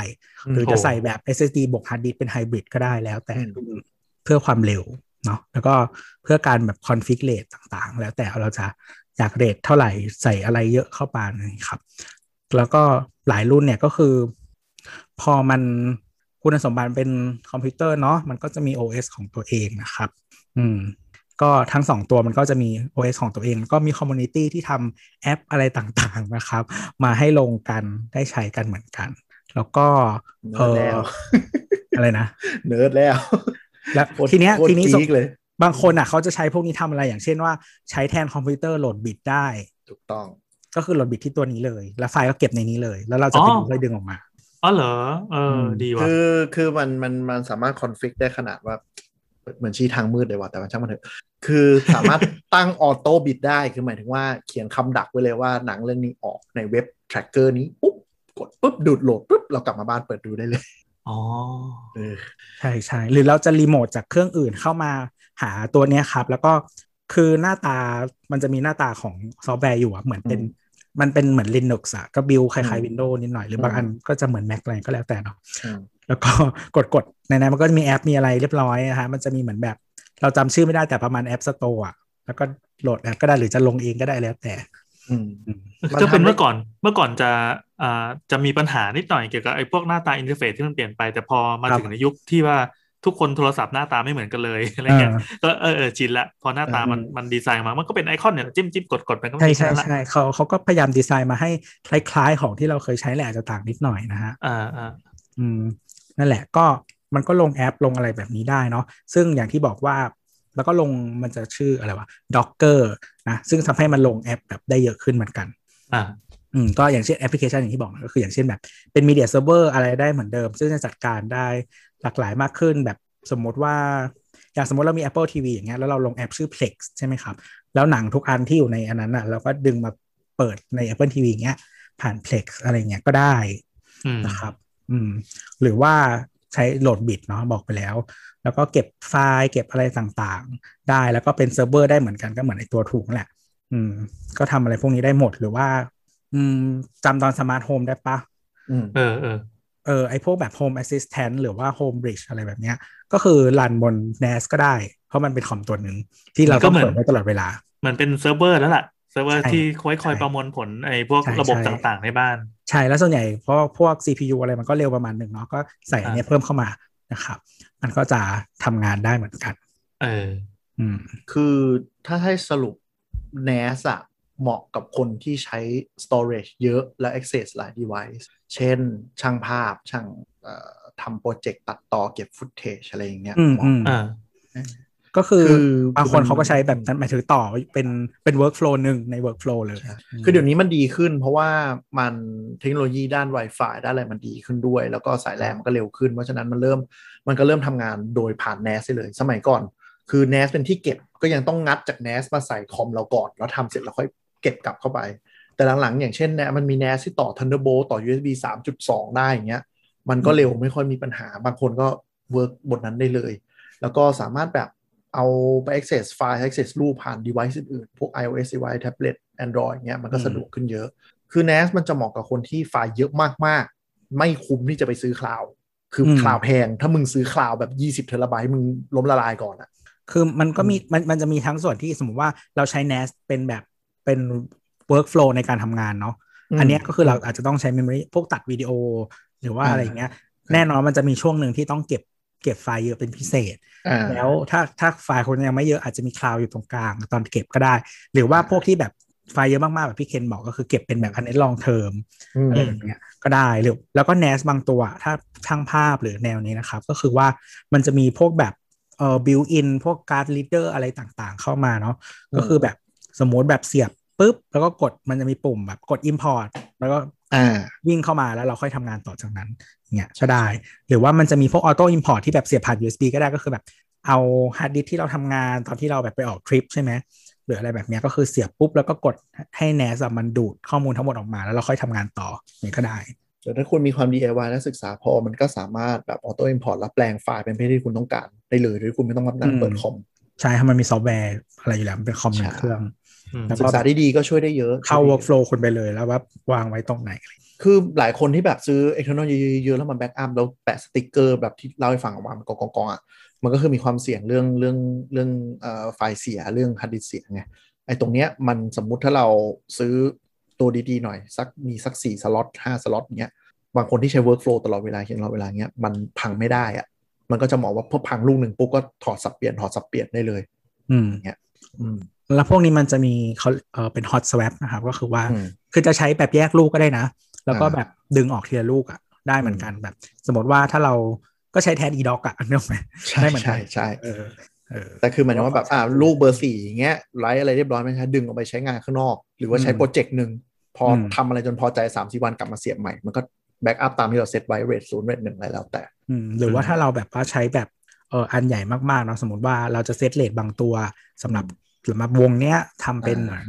ที่เก็บของยาวๆ กับบางตัวเป็นแบบดึงเข้าดึงออกอะไรเงี้ยก็ได้ อืม ใครที่ทำงานไฟล์เยอะๆใหญ่ๆพวกงานภาพงานวิดีโอลองศึกษาดูบางบางคนแบบไม่ได้ศึกษาเรื่องนี้อะไรเงี้ยไม่ได้คิดแต่ว่าลองดูก็ได้ดีกว่าฮาร์ดดิสแบ็กอัพธรรมดา แล้วก็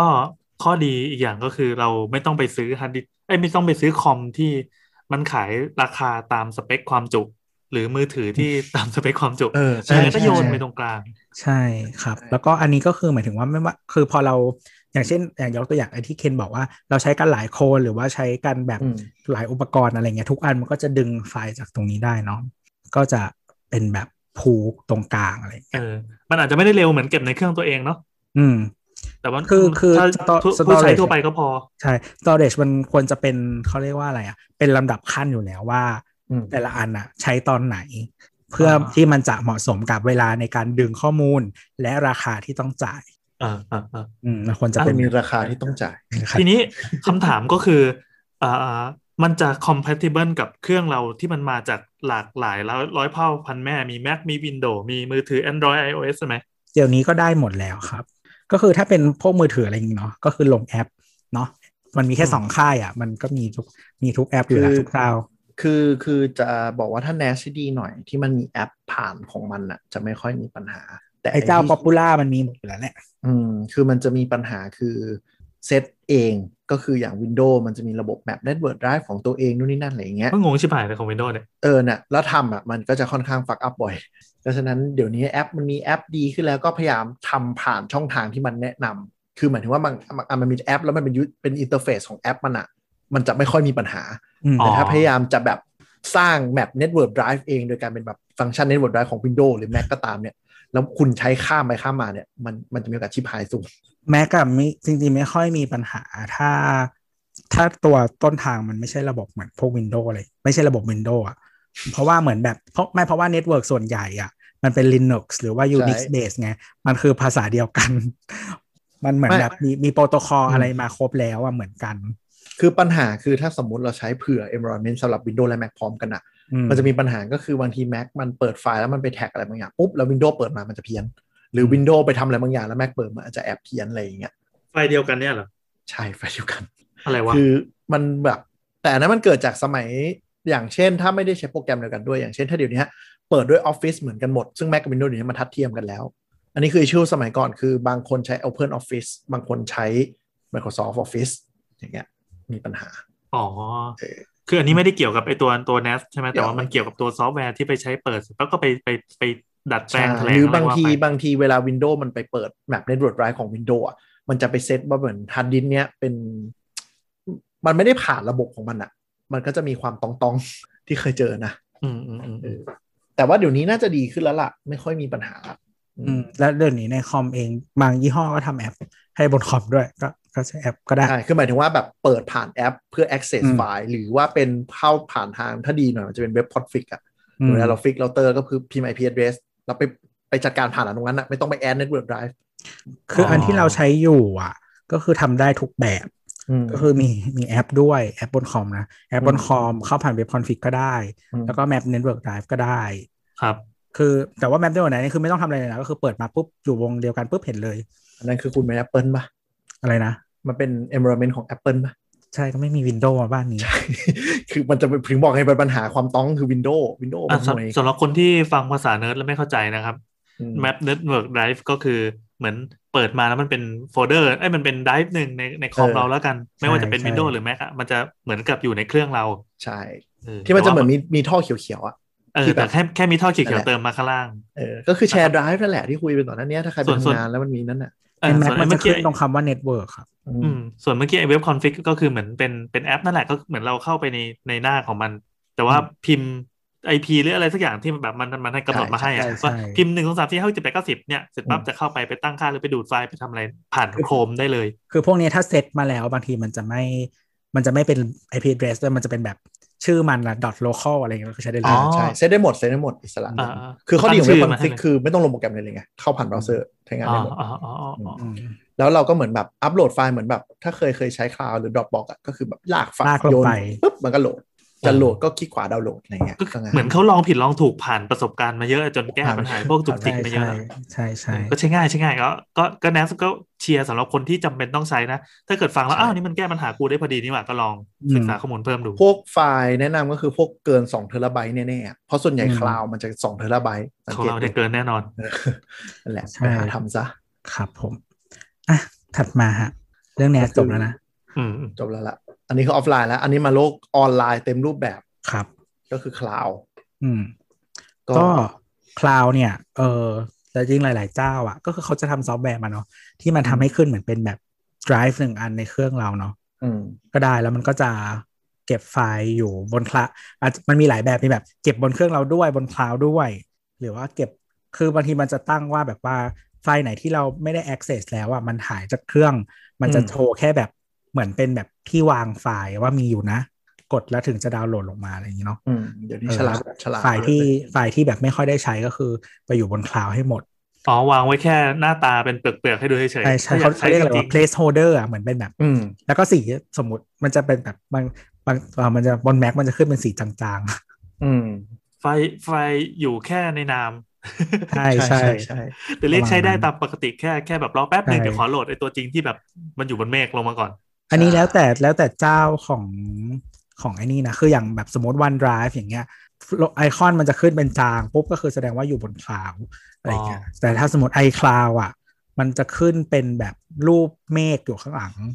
อ๋อ เออ อันนี้อันนี้บน Mac บน Windows ก็แล้วแต่เจ้าเลย อื อื ม มอืมอ่ะคลาวคลาวมันอะไรยังไงบ้างมีกี่เจ้าอ่ะถ้าเพื่อความรวบรัด ซึ่งทุกคนก็น่าจะจะพอจะค้นกันอยู่แล้ว ถ้าฟังเทคจ็อกมาถึงจนถึงตอนนี้ อืม มันก็จะมี OneDrive มี Google Drive ใช่ไหมมี iCloud อืม มียี่ห้ออื่นอีกไหม Dropbox Dropbox อืม บ็อกซ์ Dropbox แล้วก็ไม่รู้แล้วว่า ครับถ้าโหดหน่อยก็พวกแบบไปฝากไว้พวก Amazon อะไรอย่างงี้ เอาจริง จำไม่ ๆมันมี Amazon File ด้วยนะ เออเออเออเออเออ ที่เป็นแบบ มือไทยมีด้วยเหรอ ก็ใช้ได้โอ้โหเมืองไทยก็ซับได้ทุกอย่างนะฮะทรายมันซับได้เลย เออจริง แค่ไม่มีคนใช้ แค่แค่แค่แบบเหมือนเขาเรียกว่าอะไรอ่ะ มันอาจจะไม่คุ้ม อืม อ่าอ่าอ่าอ่าก็เคยเห็นมีคนเอาเอาไว้ฝากไฟล์อะไรอย่างเงี้ยเหมือนกันก็เออแปลกดีอ่ะโดยหลักๆก็คือเราจะเห็นว่ามันมีมีให้บริการเจ้าที่ที่เราคุ้นๆเนี่ย อืม เท่านี้แหละครับ ก็คือแบบ Google Drive OneDrive อ่า iCloud หลัก Dropbox การหลักการของคลาวก็คือเอาไฟล์ไปฝากไว้ที่เขาอะ เออ แล้วเราก็ใช้อินเทอร์เน็ตในการ access ไฟล์ของเรา ครับ ครับ อืมเพราะฉะนั้นถ้าเซิร์ฟเวอร์ทางนู้นมีปัญหา ต่อให้ไฟล์เป็นของเรา เราก็จะเข้าไม่ได้ อย่าพูดถึง ของ ปัญหาก่อนสิว่า ของเรา พูดถึ ที่ไม่ใช่ ฟีเจก่นสิ ของเรา ของเราแต่ไม่ใช่ของเรา มันมันเป็นของเราแต่เราไม่ต้องเก็บไว้ แต่ถ้าเราไม่จ่ายตังค่าเช่าเขามันก็จะหายไปแค่นั้นเอง ดีเปล่าวะ ข้อดีคือมันสะดวกและมันมันไม่หายแน่ๆอะคือคือคลาวมันมีข้อดีที่มันได้รับความนิยมอย่างมากมายรุ่นหลังก็คือมันทำให้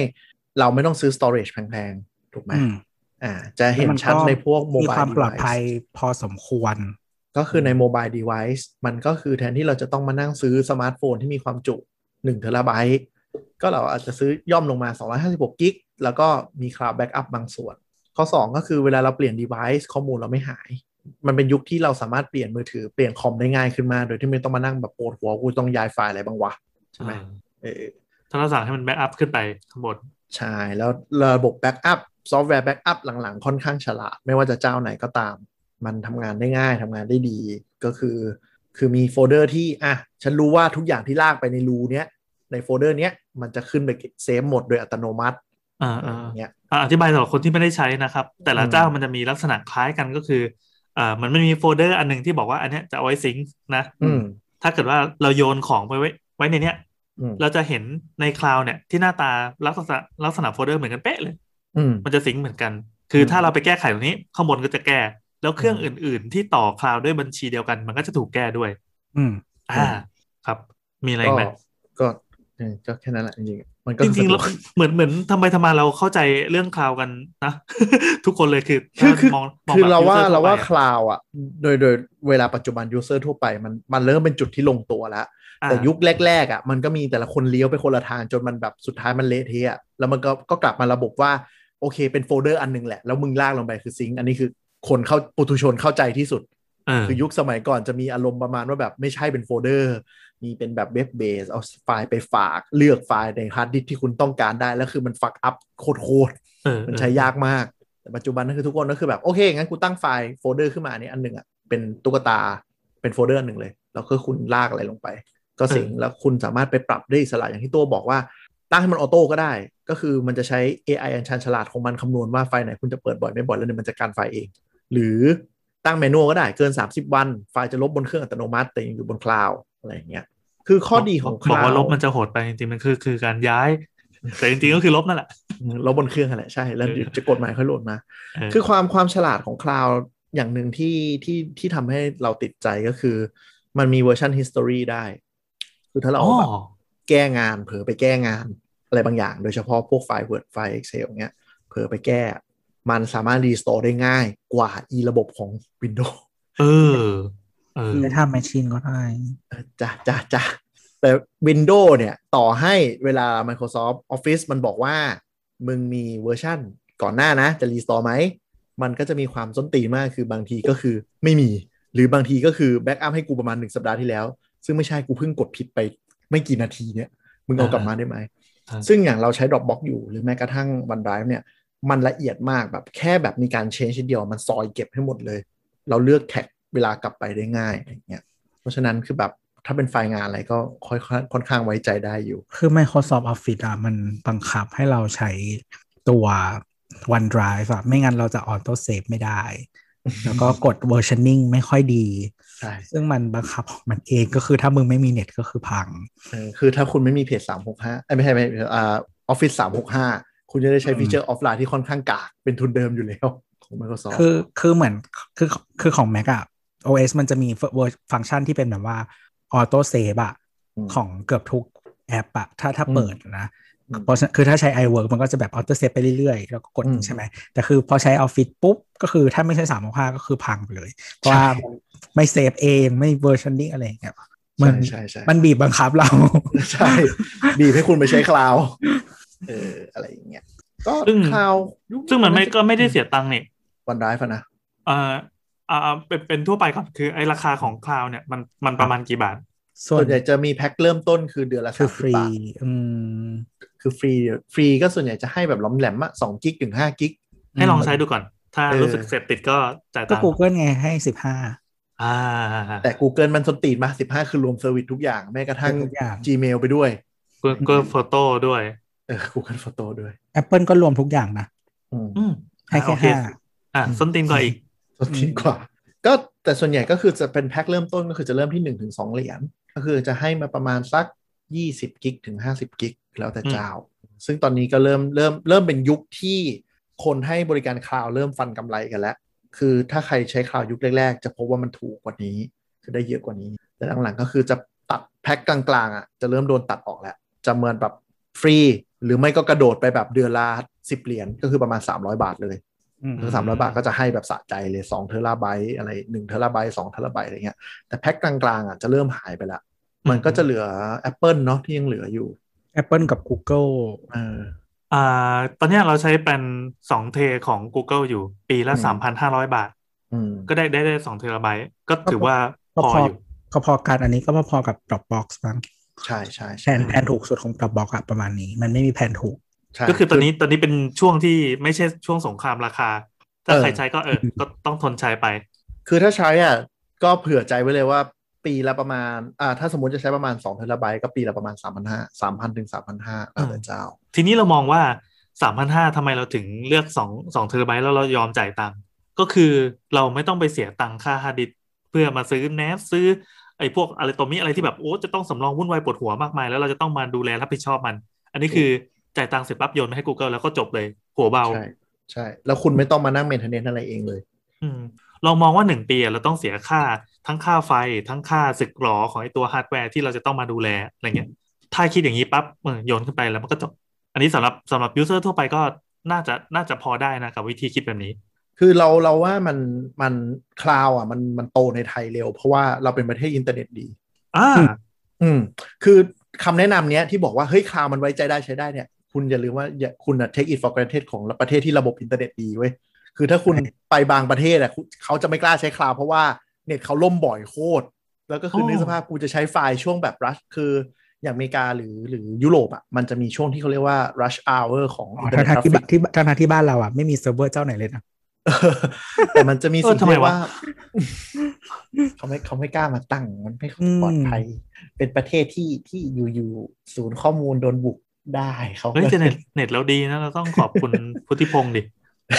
มีอยู่เจ้าเดียวด้วยนะหมายถึงว่า คือทุกคนแบบมีเกตเวย์อันเดียว อืม เจ้าอื่น หลอด ขาแบบ เดียวเลย น้ ใช่ปะ คือคือจริงๆมันมีหลายหลอด แต่ว่าเหมือนมันมีช่วงหนึ่งอะที่เขาเหมือน คือมันเป็น core business เนาะของบริษัทนั้นอะ อ่า ที่เขาจะทำสิ่งนี้ ก็คือมันคือตอนแรกมันเป็นหลอดเดียวเลย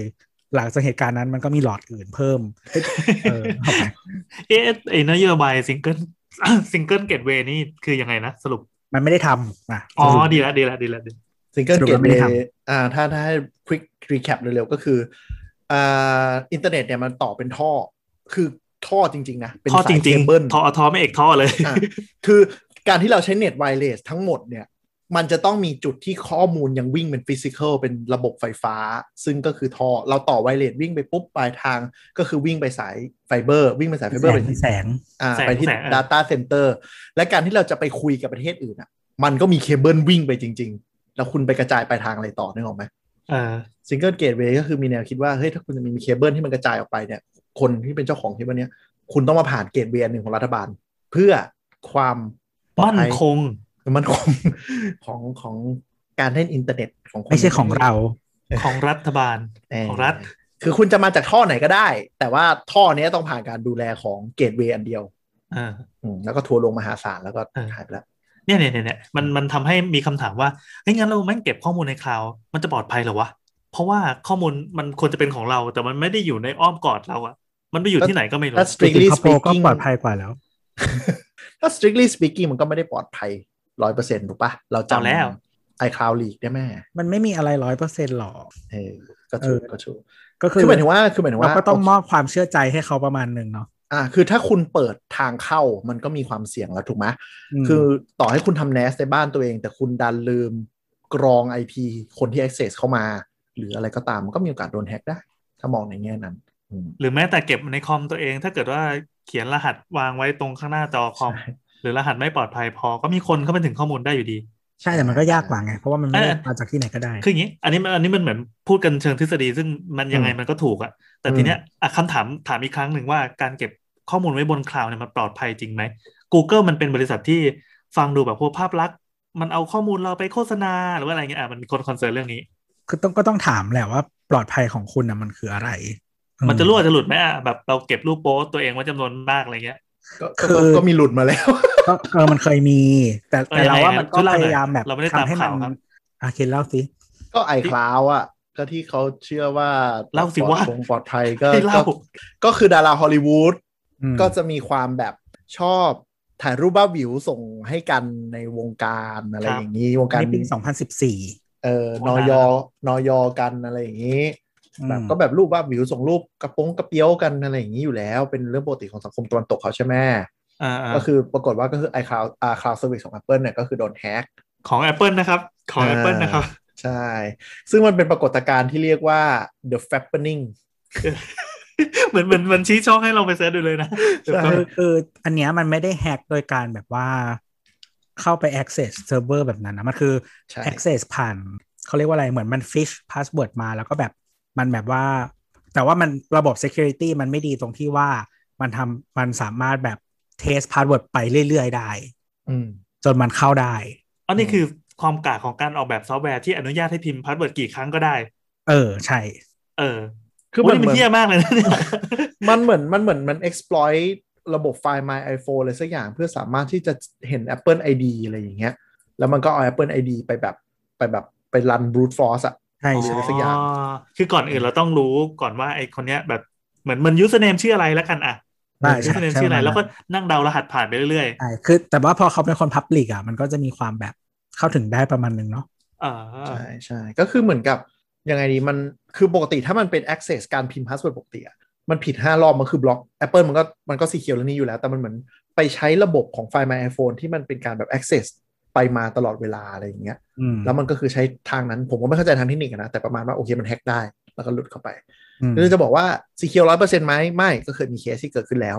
อ่า อืม ถูกไหม เราก็ไม่รู้ว่า แต่ถามในว่า อนาคตอนาคตจะมีอีกหรือเปล่าด้วยอ่ะ อ่า นั่นน่ะคือคืออันเนี้ยมันเป็นทางที่เหมือนกับว่าหาหาวิธีเข้าเนาะแต่ว่า อืม ไอ้ที่มาทางข้างหลังหรือมาทางอะไรอย่างเงี้ยมันยังยังไม่เกิดแต่ว่าก็ไม่ได้แปลว่าเป็นไปไม่ได้เหมือนกัน คือเอางี้เอ่อ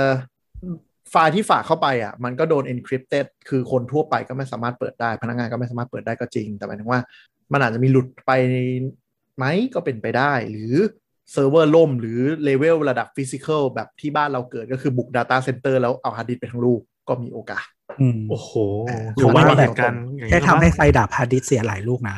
เอออะไรอย่างเงี้ยก็มีโอกาสอากาศพังได้เหมือนกัน คือเขาก็แบ็กอัพไว้เยอะแหละหลายไซส์อย่างแบรนด์ใหญ่ๆ ก็คือเขาแบ็กอัพไปทั่วโลก ก็คือโอกาสที่แบบมีเกิดสงครามนิวเคลียร์ประเทศหนึ่งแล้วฝ่ายคุณยังอยู่อะก็ก็ก็มีโอกาสสูง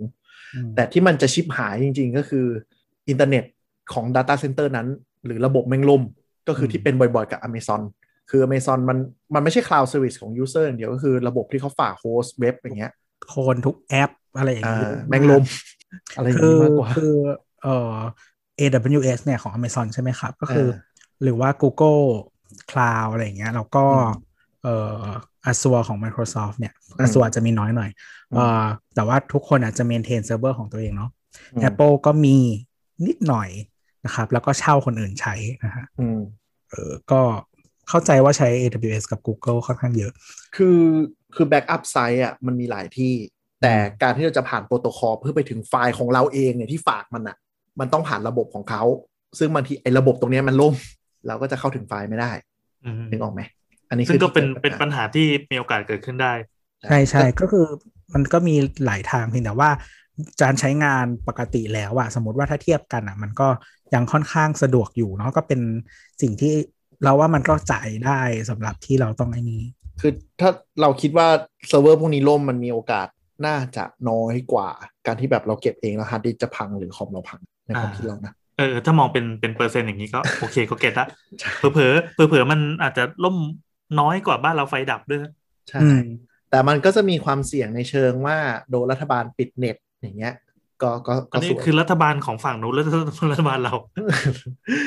ก็ไม่รู้คุณอาจจะเกิดเหตุการณ์แบบพม่าก็ได้ไง อ่าอ่าอ่าอ่า ใช่ไหมเราก็มีความเป็นบ้านพี่เมืองน้องกันอะ ครับ ครับ อย่างนั้นแหละครับ เตียงเนาะ ก็อย่างนั้นแหละครับ คือคือตอนแรกมองว่าเป็นเรื่องแฟนตาซีนะ แต่ว่า อืม มันก็มีแววนี่หว่า เออก็ไม่ใช่ว่าเป็นไปไม่ได้ เออก็ใช่ไหมมันก็ โอเค อ่านะ เราตัดสินใจแล้วว่า สถานการณ์ฉุกเฉิน เดี๋ยวจะซื้อ NAS มาดีกว่า คือคืออย่างที่บอกว่า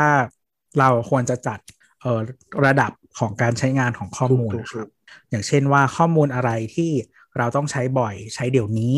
ไว้ที่ไหนนะครับ อันที่มันระยะถัดมาเนาะไว้ที่ไหน แล้วก็ข้อมูลที่สำคัญแต่ไม่ใช้บ่อยไว้ที่ไหน คือถ้าเอาตามเผื่อใครไม่รู้จักคือ Edward Snowden นะนะครับ คนที่โดนเรื่องแฮกเรื่อง CIA เขาเป็นอดีต CIA ที่แชร์เรื่องการแบบ เขาเป็นซับคอนแท c t ของ NSA เอ่อที่ที่รู้ว่ารัฐบาลหรือ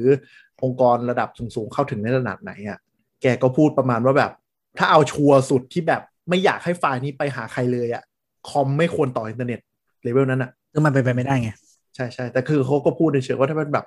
ความลับจริง ๆ ก็คือคุณควรส่งด้วยมืออะ อืม เออหรือเขียนลงกระดาษอะไรเงี้ย เขียนล ก็ งกระดาษ แสดงว่ามันไม่มีอะไรปลอดภัยคือเหมือนว่าการที่คุณ access ได้คุณก็มีความเสี่ยงที่คุณต้องรับรู้ระดับหนึ่ง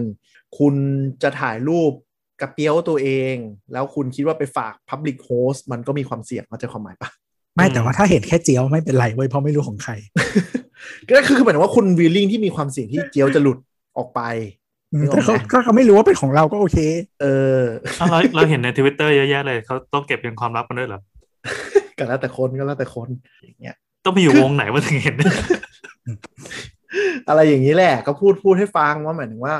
คือคือเราไม่สามารถการันตีได้ว่ามันปลอดภัยไงแล้วคุณไปบอก อืม เฮ้ยไหนคุณบอกว่าคุณปลอดภัยหรือคุณไปอยู่เทอร์มอฟยูสอะมันก็แบบมันก็ไม่ได้ cover อย่างนี้อยู่แล้ว เพราะว่ามันคือเป็นการแบบให้เขาดูแลจัดการไฟล์ เขา ให้ ก็ เฉย พยายามทำให้มันดีแหละ ๆใช่ใช่ เออแต่ว่าแบบถามว่าปลอดภัยไหมอ่ะก็นำนะแต่คืออย่างเอออย่างของ SA อ่ะจริงๆ มันจะมีเข้าใจว่ามีคลอสอะที่บอกว่าห้ามเซอร์เวยคนอเมริกันอะ อืม แต่คนประเทศอื่นอะเรื่องมึง CA ปะ เออ CIA มันจะมีข้อหนึ่งเขียนไว้เลยว่า ห้ามสอดส่อง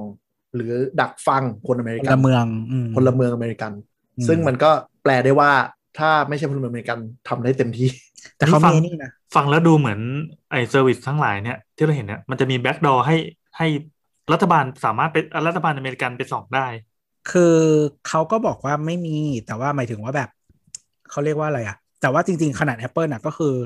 คือแบบมีรัฐบาลเข้าไป access ที่ iCloud อ่ะ ได้นะ คืออย่ง แต่ นี้ ว่า คือ แต่ว่าไฟล์มันถูก อืม encrypt คือ Apple ไม่ได้เปิดช่องให้ อืม หน่วยงานรัฐบาล แต่หน่วยงานรัฐบาลมีแฮกเกอร์ที่ทำได้มีช่องโหว่ แต่ไม่บอกใคร อืม โอ้โห อันนั้นก็เป็น ที่จะเอาไว้ หง ใช้เออเอาใช้กิจการภายใน ไม่ไม่แต่ของ Apple น่ะจริง ๆ แล้วอ่ะรัฐบาลอ่ะ request ของที่อยู่ใน cloud อะได้ อืม แต่ request ของในมือถือคุณอ่ะไม่ได้ อ่า ถูกต้อง อืม โอ้โห อืม Advanced แต่ นะมัน แต่ จะ แต่ว่า ไม่รู้ แต่ว่าตัว i ซึ่ง iCloud อ่ะ Apple อ่ะจริง ๆ ถือคีย์ไว้อีกชุดหนึ่ง มีมาสเตอร์คีย์ไว้เงี้ยนะ อืม โอ้ยอย่างนี้อย่างนี้ความพยายามจะสร้างแบรนด์แห่งความ p r i เวซีสุดๆ ของ Apple นี่คือมันยังไงวะเนี่ย คืออันนี้เขาบอกนะ แล้วคนอื่นเขาบอก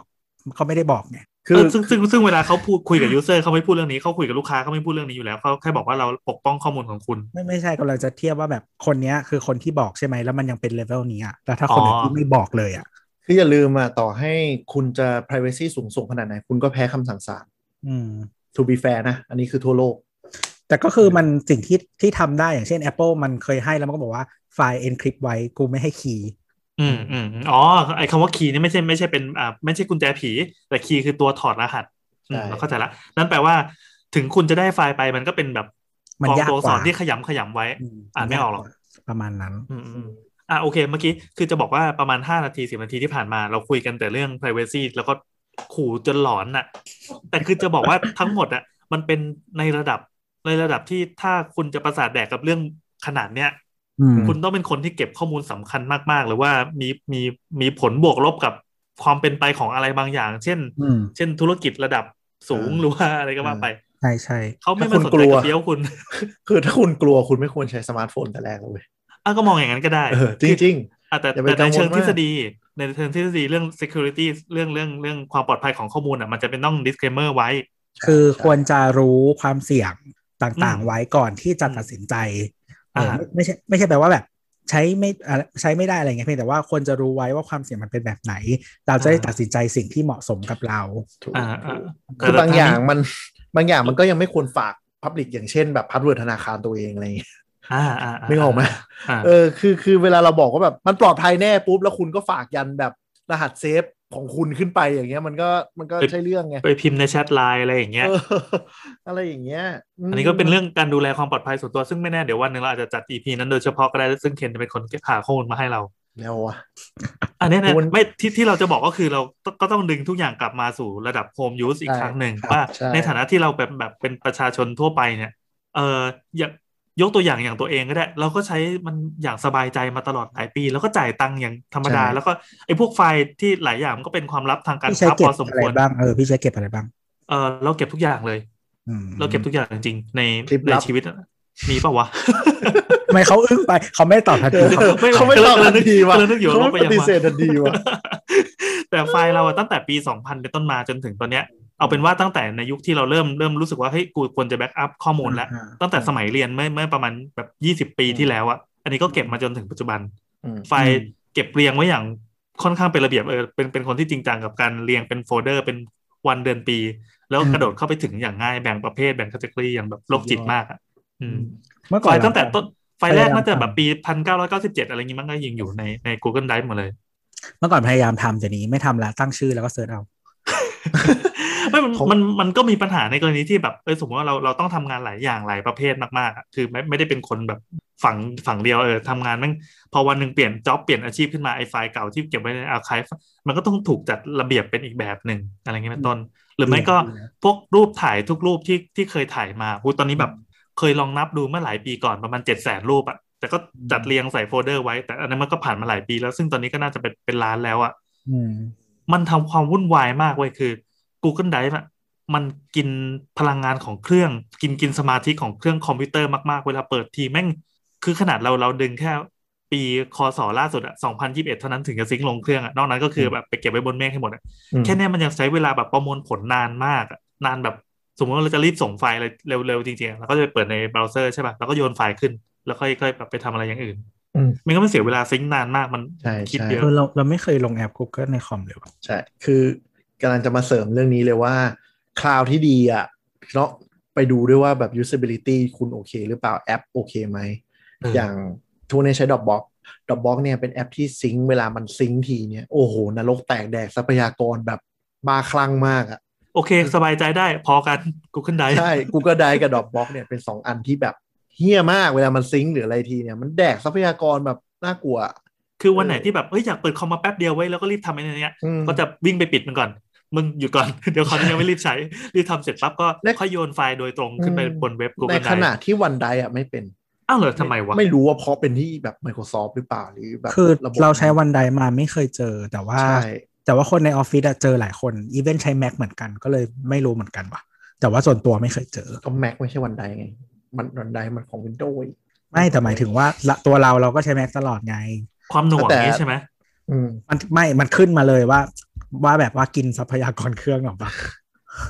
แต่ที่ใช้ดีถ้าที่คุณใช้ในระบบของ Apple ก็คือ iCloud แม่งดีสุดจริง ในข่าวดีครับ แต่พอมา Windows ปุ๊บเฮียเลยแอปหา มันไม่ได้ตั้งใจทำ เออทำแบบซุกเอาตีนเขี่ยจริงๆอ่ะ ระบบแอป iCloud ผ่าน Windows อ่ะ เอาตีนเขี่ยอย่างแท้จริงอ่ะ ไม่มีระบบได้ไม่มีระบบหาอะไรเลย แม่งเป็นแคปเลือกๆแล้วก็อัพขึ้นไป เออประมาณนั้นก็แต่ว่าจริงๆมันสะดวกนะอย่างหมายถึงว่า iCloud ใช่ไหมสมมติว่าเราเราใช้หลายอย่างมากคือก็คือ พอเราเปิดเป็น Family ใช่ไหมอันนี้เคยเล่าไปแล้วแหละก็คือว่าทำให้พ่อแม่เราอะจะมีโทรศัพท์ที่แบบแบ็กอัพตลอดเวลาเนาะอันนี้ก็จะแบบว่าไม่วุ่นวายชีวิตนะเวลาเปลี่ยนเครื่องใหม่ก็คือแบบจัดการได้เลยทุกอย่างมาหมด พ่อแม่ก็จะแบบว่าแฮปปี้นะฮะแล้วก็ไม่เคยต้องแบบว่าจัดการรูปอะไรเนาะก็คือแบบทุกคนก็คือรูปอยู่ใน iCloud หมดเลย นะพ่อแม่ก็จะแฮปปี้นะฮะ แล้วก็รูปมัน อั ก็ นนี้ จะ ซึ่ สี งซึ่งอันนี้ดีมากนะ เป็นแบบคิลเลอร์ฟีเจอร์ทำไงให้แบบคนที่ไม่สนใจเทคโนโลยีเลยรู้สึกอุ่นใจได้เนี่ย ซึ่ง คือพ่อพ่อแม่ไม่ต้องทำอะไรเลย คือ iCloud คือถ้าคุณใช้ iOS iCloud มันง่ายไงกดผ่าน อืม setting เปิดปุ๊บ แล้วมันจัดการทุกอย่างเอง เออเออเอออ ม ซึ่งฝั่ง Android นะ ก็เราก็มีซื้อโทรศัพท์เครื่องเก่าอ่ะให้พ่อตามันไม่ใช่เครื่องเก่าเป็นเป็นเป็นรุ่นที่ไม่ได้แบบไม่ได้ใหม่อ่ะ อืม อ่า แล้วก็แอปแกลเลอรี่อะไรเนี่ยไปซ่อนไม่ให้หมด ให้เขาเข้า Google Photo อย่างเดียว ใช่ ซึ่งเขาก็คิดว่าแบบจักรวาลนี้มีแค่แอปนี้ที่สามารถดูรูปได้ อ่า ดังนั้นพอเวลาเปลี่ยนโทรศัพท์ใหม่ตอนแรกเขาก็กังวลเฮ้ยแบบโทรศัพท์ไอ้รูปเก่าที่มันหายมันจะหายไปไหนหรือเปล่าแล้วพอเปิดให้ดูเนี่ยอยู่ครบเลยครับเขาก็แฮปปี้ยิ้มล่า อืม ใช่ แนทไม่เห็นรู้สึกเลย นั่นแหละ อ่ะก็นั่นแหละก็คือเหมือนแบบอ่าอันนี้แบบเคสแบบว่าแบบง่ายง่ายมากเลยนะหมายถึงว่ามันทำให้แบบคนที่เขาใช้งานแบบง่าย ๆ ก็คือเราแล้วคือเราก็เซตแค่ครั้งเดียวเนาะ อื เอ ม อ ถูก ตอนเราตอนเปลี่ยนเครื่องเราก็คือแค่แบบให้มัน transfer ไปเครื่องใหม่เนาะทุกอย่างก็จะมาหมด แล้วก็แบบเออคือคือถ้าคุณใช้อย่างอื่นด้วยหมายถึงว่าอย่างเราใช้แบบ iPad ใช้ Mac อะไรอย่างเงี้ยรูปมันก็จะซิงค์เนาะอยู่หมดอยู่ทุกที่นะครับ เออ แล้วก็ คือคือส่วนตัวเราอะแฮปปี้กับการใช้คลาวไม่ใช่เรื่องของการเก็บไฟล์ แต่เป็นเรื่องของการที่มันแบบ access มากกว่า มัน อืม access สะดวกเข้าสะดวกเซตอัพเครื่องใหม่ง่ายอะไรอย่างเงี้ย อืม เออคืออย่างแม้ว่าเราจะขู่ก่อนหน้านี้เรื่องความปลอดภัยอะไรอย่างเงี้ย แต่เราคือเอกสารสำคัญสำเนาบัตรประชาชนหายที่อะไร เรา ก็คืออยู่ ใส่ไว้เหมือนกัน ใดลย ใช่ เราจะมีโฟลเดอร์ที่ใส่ไว้เลยว่าแบบเอกสารต่างๆ ที่สแกน ใช่ ของใช้ แบงก์สโตนมงแบงก์สเตทเมนต์คือถ้าโดนแฮกอะกูชิบหายแน่นอนทุกอย่าง ไปที่ไหน มั ก็คือแบบว่ามีโหมดพร้อมใช้ ใช่ อืมคือเราก็มองว่ายังไง ไปกับ ยังไง ประชาชน ก็ตามแบบระบบ security ระดับระดับโฮมโฮมของเราเนี่ย มันก็ยัง อืม พอจะรับรองความปลอดภัยของข้อมูลตัวเองได้อยู่ ประมาณนี้ ใช่ คือ อคือเอางี้คือถ้าถ้าเทียบกับถ่ายเอกสารแล้วเก็บไว้ในเก๊อะไม่ไว้ใจอย่างนั้นมากกว่าเก็บในคลาวนี่คือส่วนตัว เออ แล้วก็มองว่า นึ ม กออกไหม องว่า เออ Google มันน่าจะเก็บข้อมูลเราดีกว่าเราเก็บเองอ่ะ ใช่ใช่ใช่คือแบบอืมเราไว้ใจอย่างนั้นมากกว่า แล้วเราก็คิดว่ามันก็คงไม่มาแบบ access เราอะไรขึ้นมาถามว่ามีความเสี่ยงไหมใช่มันมี แต่ ใน ก็ ทาง คื ทฤ อ ษฎีแล้วมี ในทางทฤษฎีแล้วมี แต่ถ้าห่วงอ่ะ คือคุณอย่าไปห่วงเลยว่าจะโดนแฮ็กฝั่งเซิร์ฟเวอร์เขา เพราะเขาเป็นบริษัทใหญ่ ค่อน แบ ข้าง บ ยากอืม ไอ้ที่จะโดนแฮ็กก็คือฝั่งคุณ คุณโดนฟิชชิงพาสเวิร์ด ใช่ คุณโดนแฮ็กทางฝั่งคุณเนี่ยอันนี้อันตรายกว่าเยอะ อันนี้ก็คือกรณีเดียวกับ iCloud Lead เมื่อกี้นะ คือมันเป็น ใช่ มันเป็นแบบนี้หมายถึงว่ามันคือเข้าทางปกติเข้าทางข้างหน้าใช่ไหม อืม เออแต่ว่าเขาก่อนที่เขาจะเข้าทางข้างหน้าเขาก็หาคีย์เข้ามาก่อนอะไรเงี้ย อืม แล้วก็เป็นกรณีเดียวกับการแฮ็กกรณีใหญ่ ๆ ของโลก ไม่ว่าจะเป็นระดับประเทศ ใช่ หรือระดับโลก พวกบริษัทไอทีไม่ว่าจะใหญ่ขนาดไหน หรือว่าเป็นรัฐบาลหรืออะไรก็ตาม เวลาแฮกเกอร์เขาเข้าไปเนี่ยเขาไม่ได้ไปเข้าผ่านไอ้ระบบหลังบ้านอันซับซ้อนแบบในหนังหรอกเขาก็เหมือนเข้าไปผ่านทางออฟฟิศหรือว่าผ่านคนพนักงานที่สามารถเข้าถึงข้อมูลได้เนี่ยเพื่อจะเข้าไปเอากุญแจอีกทีหนึ่ง ใช่ประมาณนั้น เออ อย่าไปกังวลว่าแบบทางนู้นจะโดนแฮกอ่ะคุณกังวลกับการแบบคุณทำพลาดเองปล่อย เป็น ให้ส่วน security ของตัวเอง ใช่ใช่เพราะฉะนั้นจะบอกว่าบางคนที่บอกว่าคลามดูไม่ปลอดภัยก็ใช่ก็มึงมึงไม่จัดการพาสเวิร์ดตัวเองอะพาสเวิร์ดมึงเป็นอะไรหนึ่งแปดตัวเงี้ยมึงก็ควรโดนแฮกเถอะ อืม ว่าเอออะไรอย่างเงี้ย ครับ แต่คลาวคลาวแนะนำว่าใช้ถูกจริตอันไหนใช้อันนั้น เพราะว่าอย่างบางคนที่ตั้งคำถามมาคลาวจะใช้แบ็กอัพรูปเป็นหลักอย่างเงี้ย อืม ก็เนื่องจากคำถามมันมาเพราะ Google Photo มันกำลังจะหมดอายุแบ็กอัพฟรีใช่ไหม อ่า ก็ลองดูเพราะว่าคุณจะจ่ายตังค์เจ้าไหน อย่างเช่นถ้าคุณใช้ iOS เป็นหลัก iCloud ก็สะดวกสุด เพราะมัน อืม ซิงค์ ใช่ เปิดเครื่องได้เลย แต่ถ้าคุณจะข้ามแพลตฟอร์มหรืออะไรยังไงอย่างเงี้ย Google Photo อาจจะเป็นตัวเลือกที่ดี หรือไป Dropbox เลยก็จะได้ไฟล์ที่ครบถ้วนกว่านึกออกไหมคือ อืม Google- Google Photo เนี่ย คุณอัพมันไปแปลงเป็นระบบไฟล์ของมัน ไม่ได้เป็นแบบไฟล์ต้นฉบับอะไร ไม่ไม่ถ้าเราเสียตังค์เราตั้งเป็นออริจินอลได้ไม่ใช่หรอ ใช่ แต่ว่ามันก็จะเปลือง ใช่ใช่ ไม่ แต่ว่า คือคืออา ราคาหมายถึงว่าราคามันพอกันอะถ้าจ่าย อืม ตังค์แล้วอะ อ่าแต่การใช้งานมันก็จะต่างกันนิดนึง คือมันจะง่ายในในในแบบ Google Google อะแต่ถ้าอยาก อืม เก็บไฟล์ออริจินอลไว้ในลักษณะของแบบการเข้าถึงแบบโอ h o ู l แบบเข้าเลี้ยงโฟลเดอร์อะไรเงี้ยไปเก็บใน อ่า Google Drive ก็ได้ หรือว่า Dropbox หรือว่ายี่ห้ออื่นก็ได้ แต่ส่วนตัวผมเกลียดระบบ Google Drive มากเลย ทำไม เรา วะ ชอบโคตรเที่ย มัน ทำไมวะ คือสมมติพี่แอนส่งลิงก์มาใช่ปะ เออ แล้วกดเข้าไปอะแทนที่มันจะให้เลือกว่าจะเข้าด้วยแอคเคาท์ไหนหรืออะไรก็ตามหรืออะไรอย่างเงี้ย คือผมอะไอที่เป็นยูเซอร์ส่วนตัวทั้งหมดที่เป็นระบบ Google ที่ Backup Personal Data จะไม่เป็น Public Email จะเป็นอีเมลที่รู้อยู่คนเดียวนึกออกปะ อ๋อ เออเออคือคือแบบสมมติคนส่งลิงก์มาให้เนี่ย ผมจะใช้อีเมลทางการคืออภินัทจุด a gmail com เนี่ยสำหรับอีเมลทำงงทำงานเนี่ยเอาไว้ access file แต่พอกดปุ๊บมันจะวิ่งเข้าไปที่อันที่มันเป็น user ที่เราสมัคร user หลักเมลในเขา อ่า มันก็จะเอาอันนั้นอะสแลนเข้าไปเว้ย แล้วคนปล่อยไฟล์เขาจะงงว่า อีเคียเนี่ยตัวตุ๊กตุนเนี่ยเป็นใคร อ๋อ เออแล้วแล้วถ้าเป็นโฟลเดอร์ใช่ไหม มันจะดูดมาแชร์พื้นที่เราเลยโดยอัตโนมัติโดยที่กูไม่ได้ร้องขอ อ่ะเดี๋ยวนี้เดี๋ยวนี้รู้สึกจะไม่ใช่ละ เดี๋ยวนี้ เออ มันจะมาเป็นช็อตคัทมันเพิ่งเปลี่ยนระบบ ซึ่งกลายเป็นว่าสร้างความวุ่นวายมากกับคนที่ทำงานต้องคอลแลบไฟล์กัน มาก แล้วคือเหมือนมันเรียงแบบ คือไอ้หน้าหน้าหน้าเหมือนไฟล์เบราว์เซอร์มันอะมันไม่ อืม อยู่อย่างนั้นอะมันไม่สเต ใช่ ติกคือแบบ โฟลเดอร์แม่ง ดี๋ยวก็เปลี่ยนเดี๋ยวก็เรียงที่ เรียงไม่รู้ จะอยู่ที่เดิมได้ไหมอะ อันนี้ยอมรับมันเฮี้ยจริงเฮี้ยจริง ไม่แล้วคือคือที่เที่ยวสุดคือก็ ทำ คือ ทำไมอะ อันนี้พูดไปเหมือนแชร์ตัวเองว่ะ ก็คือ มีลูกกระเบียวโผล่ ไม่ใช่เดี๋ยวดิใช้ Google Drive ฟรีอยู่ใช่ไหมมันได้ 15 กิกใช่ปะ อ่า อืม ก็คือมันก็แบบถ้าคุณใช้ส่งอีเมลเป็นหลักหรือไม่ได้แบ็กอัพรูปอะมันพอเหลือแหล่เลย อยู่ๆวันหนึงแม่งก็แบบเต็มเว้ยแล้วมันก็แบบผมว่าแบบอีเมลแม่งก็ส่งไม่ได้ค่ะที่ตกใจมากเกิดอะไรขึ้นโดนแฮ็กโดนอะไรเงี้ยก็คือไปนั่งเซิร์ชๆมันมาที่จาก Google Drive ที่พูดดีว่าคือ มีคน ไปเข้า แชร์อะไรมาพูดมา ไปเข้ากรุ๊ปแชร์รับคลิปดังนั้นแหละครับผม แล้วแล้วแล้วคือตอนเข้ามันมันมันแค่แจกคลิป 2 คลิปไง แล้วเราก็ไม่ได้ไปกด delete ออกนึกออกไหมมันก็เติมคลิปเข้ามาใหญ่เลยแล้วปุ้งไอ้เหี้ยเต็ม อยู่ๆเบลกูก็ใช้ไม่ได้แล้วไอ้เหี้ยเอ้ยอะไรเนี่ยน้องนู่นน้องนี่เต็มไปหมดเลย เจ๋งว่ะ อืมแล้วครูพอคุณไปเปิดแอป Google Drive ที่มือถือก็จะแบบปึ๊บตัมเนลปุ๊บปุ๊บปุ๊บปุ๊บปุ๊บอู้หู เออว่ะเฮ้ยอันนี้อันตรายจริง กูนี่แห้งเลย เออ นั่นแหละครับ Google มันก็เลยเพิ่งเปลี่ยนระบบใหม่เป็นแบบแทนที่จะส่งเวลาแชร์ปั๊บมันแทนที่จะส่งไฟล์เต็มๆมันจะมาเป็นช็อตคัทแทน ซึ่งอย่างที่บอกว่าถ้าคนที่จะต้องจำเป็นจะต้องทำงานแล้วต้องใช้ไฟล์แท้เนี่ย เออ เราไม่ได้เป็นผู้ครอบครองไฟล์นั้น ถ้าเกิดว่า อืม ฝั่งต้นฉบับ หมายถึงว่าเจ้าของไฟล์ที่เป็นคนอัพขึ้นไปอ่ะเขาลบปั๊บเราหาย แล้วเราสำเนาเป็นโฟลเดอร์แบบใหญ่ๆแมสๆไม่ได้ มันก็มีคนทำวิธีอันนี้เราเราเคยไปเขียนไว้ในบล็อกว่าโอ้โหสัตว์มันก็แม่งก็มีคนไปโพสต์ถามว่าต้องทำยังไงว่าถึงจะทำให้ได้แบบระบบเก่าอะซึ่งแบบเออถึงมันจะกินพื้นที่เราก็ตาม แต่เราได้ไฟล์แท้ๆมา ไม่ใช่ได้แค่ช็อตคัทอะมันก็ต้องหาวิธีแฮ็ก ก็ต้อง ทำแบบ แบบกดเป็นแชร์โฟลเดอร์คอลลาบเรตกันอะไรอย่างนี้ใช่ไหม อ่าไม่ใช่แต่เหมือนจะต้องทำสำเนาไอ้ตัวนั้นอีกทีหนึ่งอะเออ หรือไม่ก็อย่างที่เราทำอยู่ทุกวันเนี้ยคือคือมันก็มันก็มันก็แย่อะก็คือจะต้องก๊อปปี้อันนั้นอะไปนอกโฟลเดอร์ที่จะใช้ซิงค์แล้วก็ก๊อปปี้ไอ้ตัวเดิมอะหรือว่าย้ายตัวเดิมอะเข้าไปในโฟลเดอร์ใหม่อีกทีหนึ่งเพื่อจะให้เป็นของเราแท้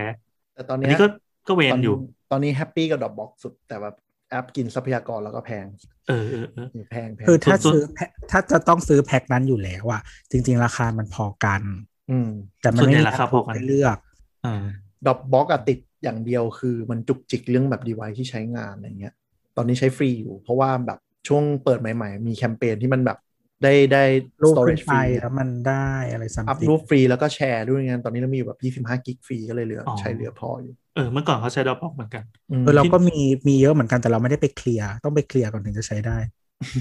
เพราะเราอัพรูปไปแล้วให้มันเต็ม ส่วนส่วน OneDrive เคยใช้แล้วปรากฏว่าไม่แน่ใจมันเป็นที่เน็ตบ้านเราหรือว่ามันเป็นที่ ISP หรือว่าอะไรก็ตาม มันซิงค์ช้ากว่าชาวบ้านเยอะเล สิ ย งช้า ไม่รู้ สิงช้าจริงสิง อ๋ ช้า อเหร จ อ ริง เหรอเหรอเหรอ ใช่ใช่ใช่ ซึ่งอันนี้มีผล เป็ มากนะ เราเราทน เออ ไม่ได้ เป็นไรไม่รู้ ใช้ ซิงช้าจริง เหมือนเซิร์ฟเวอร์ที่สิงคโปร์มันไม่ดีหรือเปล่าวะ แต่ถ้าวัน Drive อะเหมาะกับคนที่ใช้เอ่อ Office 365 ใช่คือ ถ้า ถ้า แบบ คุณใช้ Office 365อยู่แล้วอะยังไงก็มามี OneDrive มาแล้วห เอ นึ่ง อ ที ใช้ไปเถอะคือแต่แบบถ้าคุณไม่ใช้ Office 365เลยแล้วจะใช้วัน Drive โดดๆนะไม่ค่อยแนะนำ อืม อ่ แต่บางคนก็ชอบบางคนก็ชอบ เพราะว่ามันมันคลีนมันใช้ง่าย เพราะมันเป็นแบบเหมือนไฟล์ System Windows ไง มันแบบมันโผล่มาเลยอะไรเงี้ยมันก็จะใช้ง่ายหน่อย อยู่บนแม็กก็เป็นแบบนั้นเลยก็คือมีหนึ่งโฟลเดอร์ เออ แล้วขึ้นขึ้นขึ้นขึ้นขึ้น ใช่ อะไรอย่างเงี้ย อืม ลอง ก็ ดู ถ้า ลองดู ชาว Microsoft ก็ใช้ไป ใช่ใช่ ถ้า ใช่ ชาวชาว Google ก็ใช้ไปฝั่งนี้ แต่แต่แต่คือเหมือนถ้าเราให้เราเลือกอะสมมติว่าถ้าเราทำอีเมลอันเดียวอะจริงๆเราชอบแบบว่า Microsoft มากกว่านะ เหรอ อืม อ่าส่วนตัวก็คือถ้าให้สรุปก็คือถ้าคุณจะใช้คลาวคุณก็ต้องทำใจว่าคุณจะเสียเงินอย่างนี้ไปตลอดชีวิต ในอนาคตไม่รู้ว่ามันจะฟันกำไรเรามากขึ้นไหม หรือจะมีคู่แข่งน้อยลงหรือเปล่า ก็ต้องระวังเรื่องนี้ไว้หน่อยไม่ต้องเผื่อใจ คืออย่างสมัยก่อนอะครับมันถูกกว่านี้ ก็คือมันมีจะมีแพ็คแบบ 3 เหรียญถึง 5 เหรียญให้เลือกเยอะแบบ1เทราไบต์อะไรเงี้ย แล้วตอนนี้ก็เหมือนทุกคนแบบเลิกสงครามราคา ก็เลยไปอยู่ที่แบบปีละ 3,000น่ะจะเยอะที่สุด ปีละ 99 เหรียญได้ประมาณ2เทราไบต์อะไรเงี้ย อนาคตถ้ามันมีการแข่งขันใหม่ก็อาจจะปรับแข่งกันอีก คือ 99 เหรียญขึ้นเป็น 4 เทราไบต์หรือมีฟีเจอร์อะไรก็แล้วแต่ก็ต้องรอดู แต่ถ้าคนที่ยังจะต้องเก็บเยอะโดยที่ไม่จำเป็นต้องเข้าแบบอุปกรณ์ทุกอันอะไรเงี้ย การซื้อ external storage ดีๆ หรือว่าทำ NAS ไว้ที่บ้านก็อาจจะอุ่นใจกว่า อย่างบางคนที่แนะนำก็คือบางคนเป็นเพศสายดูหนังจริงจังอะโหลดไฟล์หรือว่า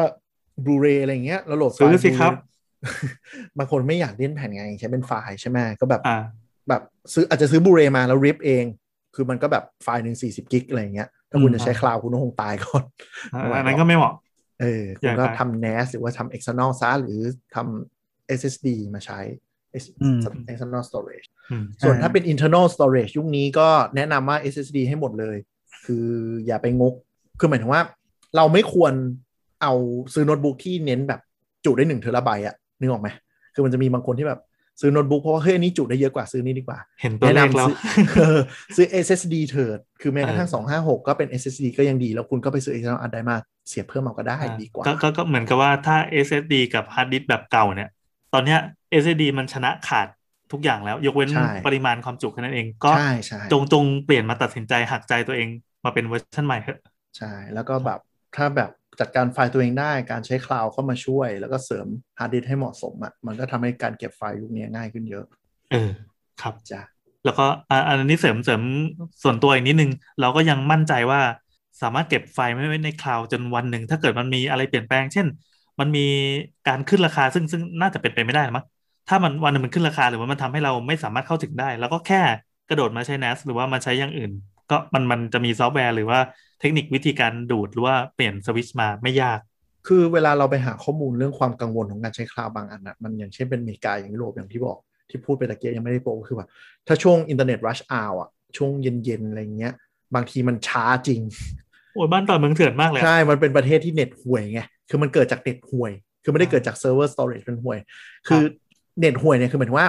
นึกสภาพคุณไปสัมมนาหรือคุณต้องใช้ไฟล์แล้วคุณลงไปใต้ดินที่อเมริกาหรืออังกฤษอ่ะ คุณจะค้นพบว่าโลกที่ไม่มีอินเทอร์เน็ตไม่มีอยู่จริง โอ้ย อะไรอย่างเงี้ย อ๋อหรืออย่างซับเวย์ที่นั่นก็คือไม่มีสัญญาณนะจ๊ะ ใช่ ทั้งอังกฤษทั้งอเมริกา ถ้าสมมติกำลังเดินคุยฮัลโหลฮัลโหลอยู่ลงซับเวย์คือเกลี้ยงดับอะไรอย่างเงี้ย ก็จะเป็นความความส้นตีนในขณะที่ประเทศเราเน็ตดีอ่ะเพราะฉะนั้นคลาวมันเลยเทคอัพเร็วนะจ๊ะ โอเค ก็ประมาณนี้นะครับจุใจ สองชั่วโมงวะเชีย สองชั่วโมงแล้วเหรอเฮ้ยจะเลยเที่ยงคืนแล้ว เดี๋ยวเดี๋ยวต้องรีบแปลง กด ฟัน โค้ดกดโค้ดกดโค้ดซื้อของ กระปกส่งมาเรียบร้อยแล้ว ไปไปไปเราเราเราเราโพสทานเว้ยเราไม่ได้เทเราไม่ได้เท อ่ะ สองสัปดาห์ ครับ ก็เต็มอิ่มเนาะจุใจ ครับ ผม ท่านประธานกล่าวปิดได้ครับ ก็ลองลองพิจารณาแต่ละตัวเลือกดูนะฮะ แล้วก็เทียบกับเงินเทียบกับความสะดวกอะไรต่าง อืม ๆ แบบแล้วก็อย่างที่บอกว่าถ้าเราเขาเรียกว่าอะไรจัดลำดับ ความสำคัญแล้วก็การใช้วิธีการใช้งานเรียบร้อยแล้วอะ่ะ มันก็จะช่วยให้เลือกได้ง่ายขึ้นว่าของอันนี้ไว้ตรงไหนอะไรเหมาะกับเราอะไรอย่างนี้ อืม นะครับ อืม นะครับก็สำหรับวันนี้ถ้าอยากพูดคุยกับเรานะครับ คุยกันได้ที่ Twitter @techjocktalk นะครับ หรือว่าเอ่อ Facebook สามโคกเรดิโอก็ได้สำหรับวันนี้ลาไปก่อน สวัสดีครับ สวัสดีจ้า บาย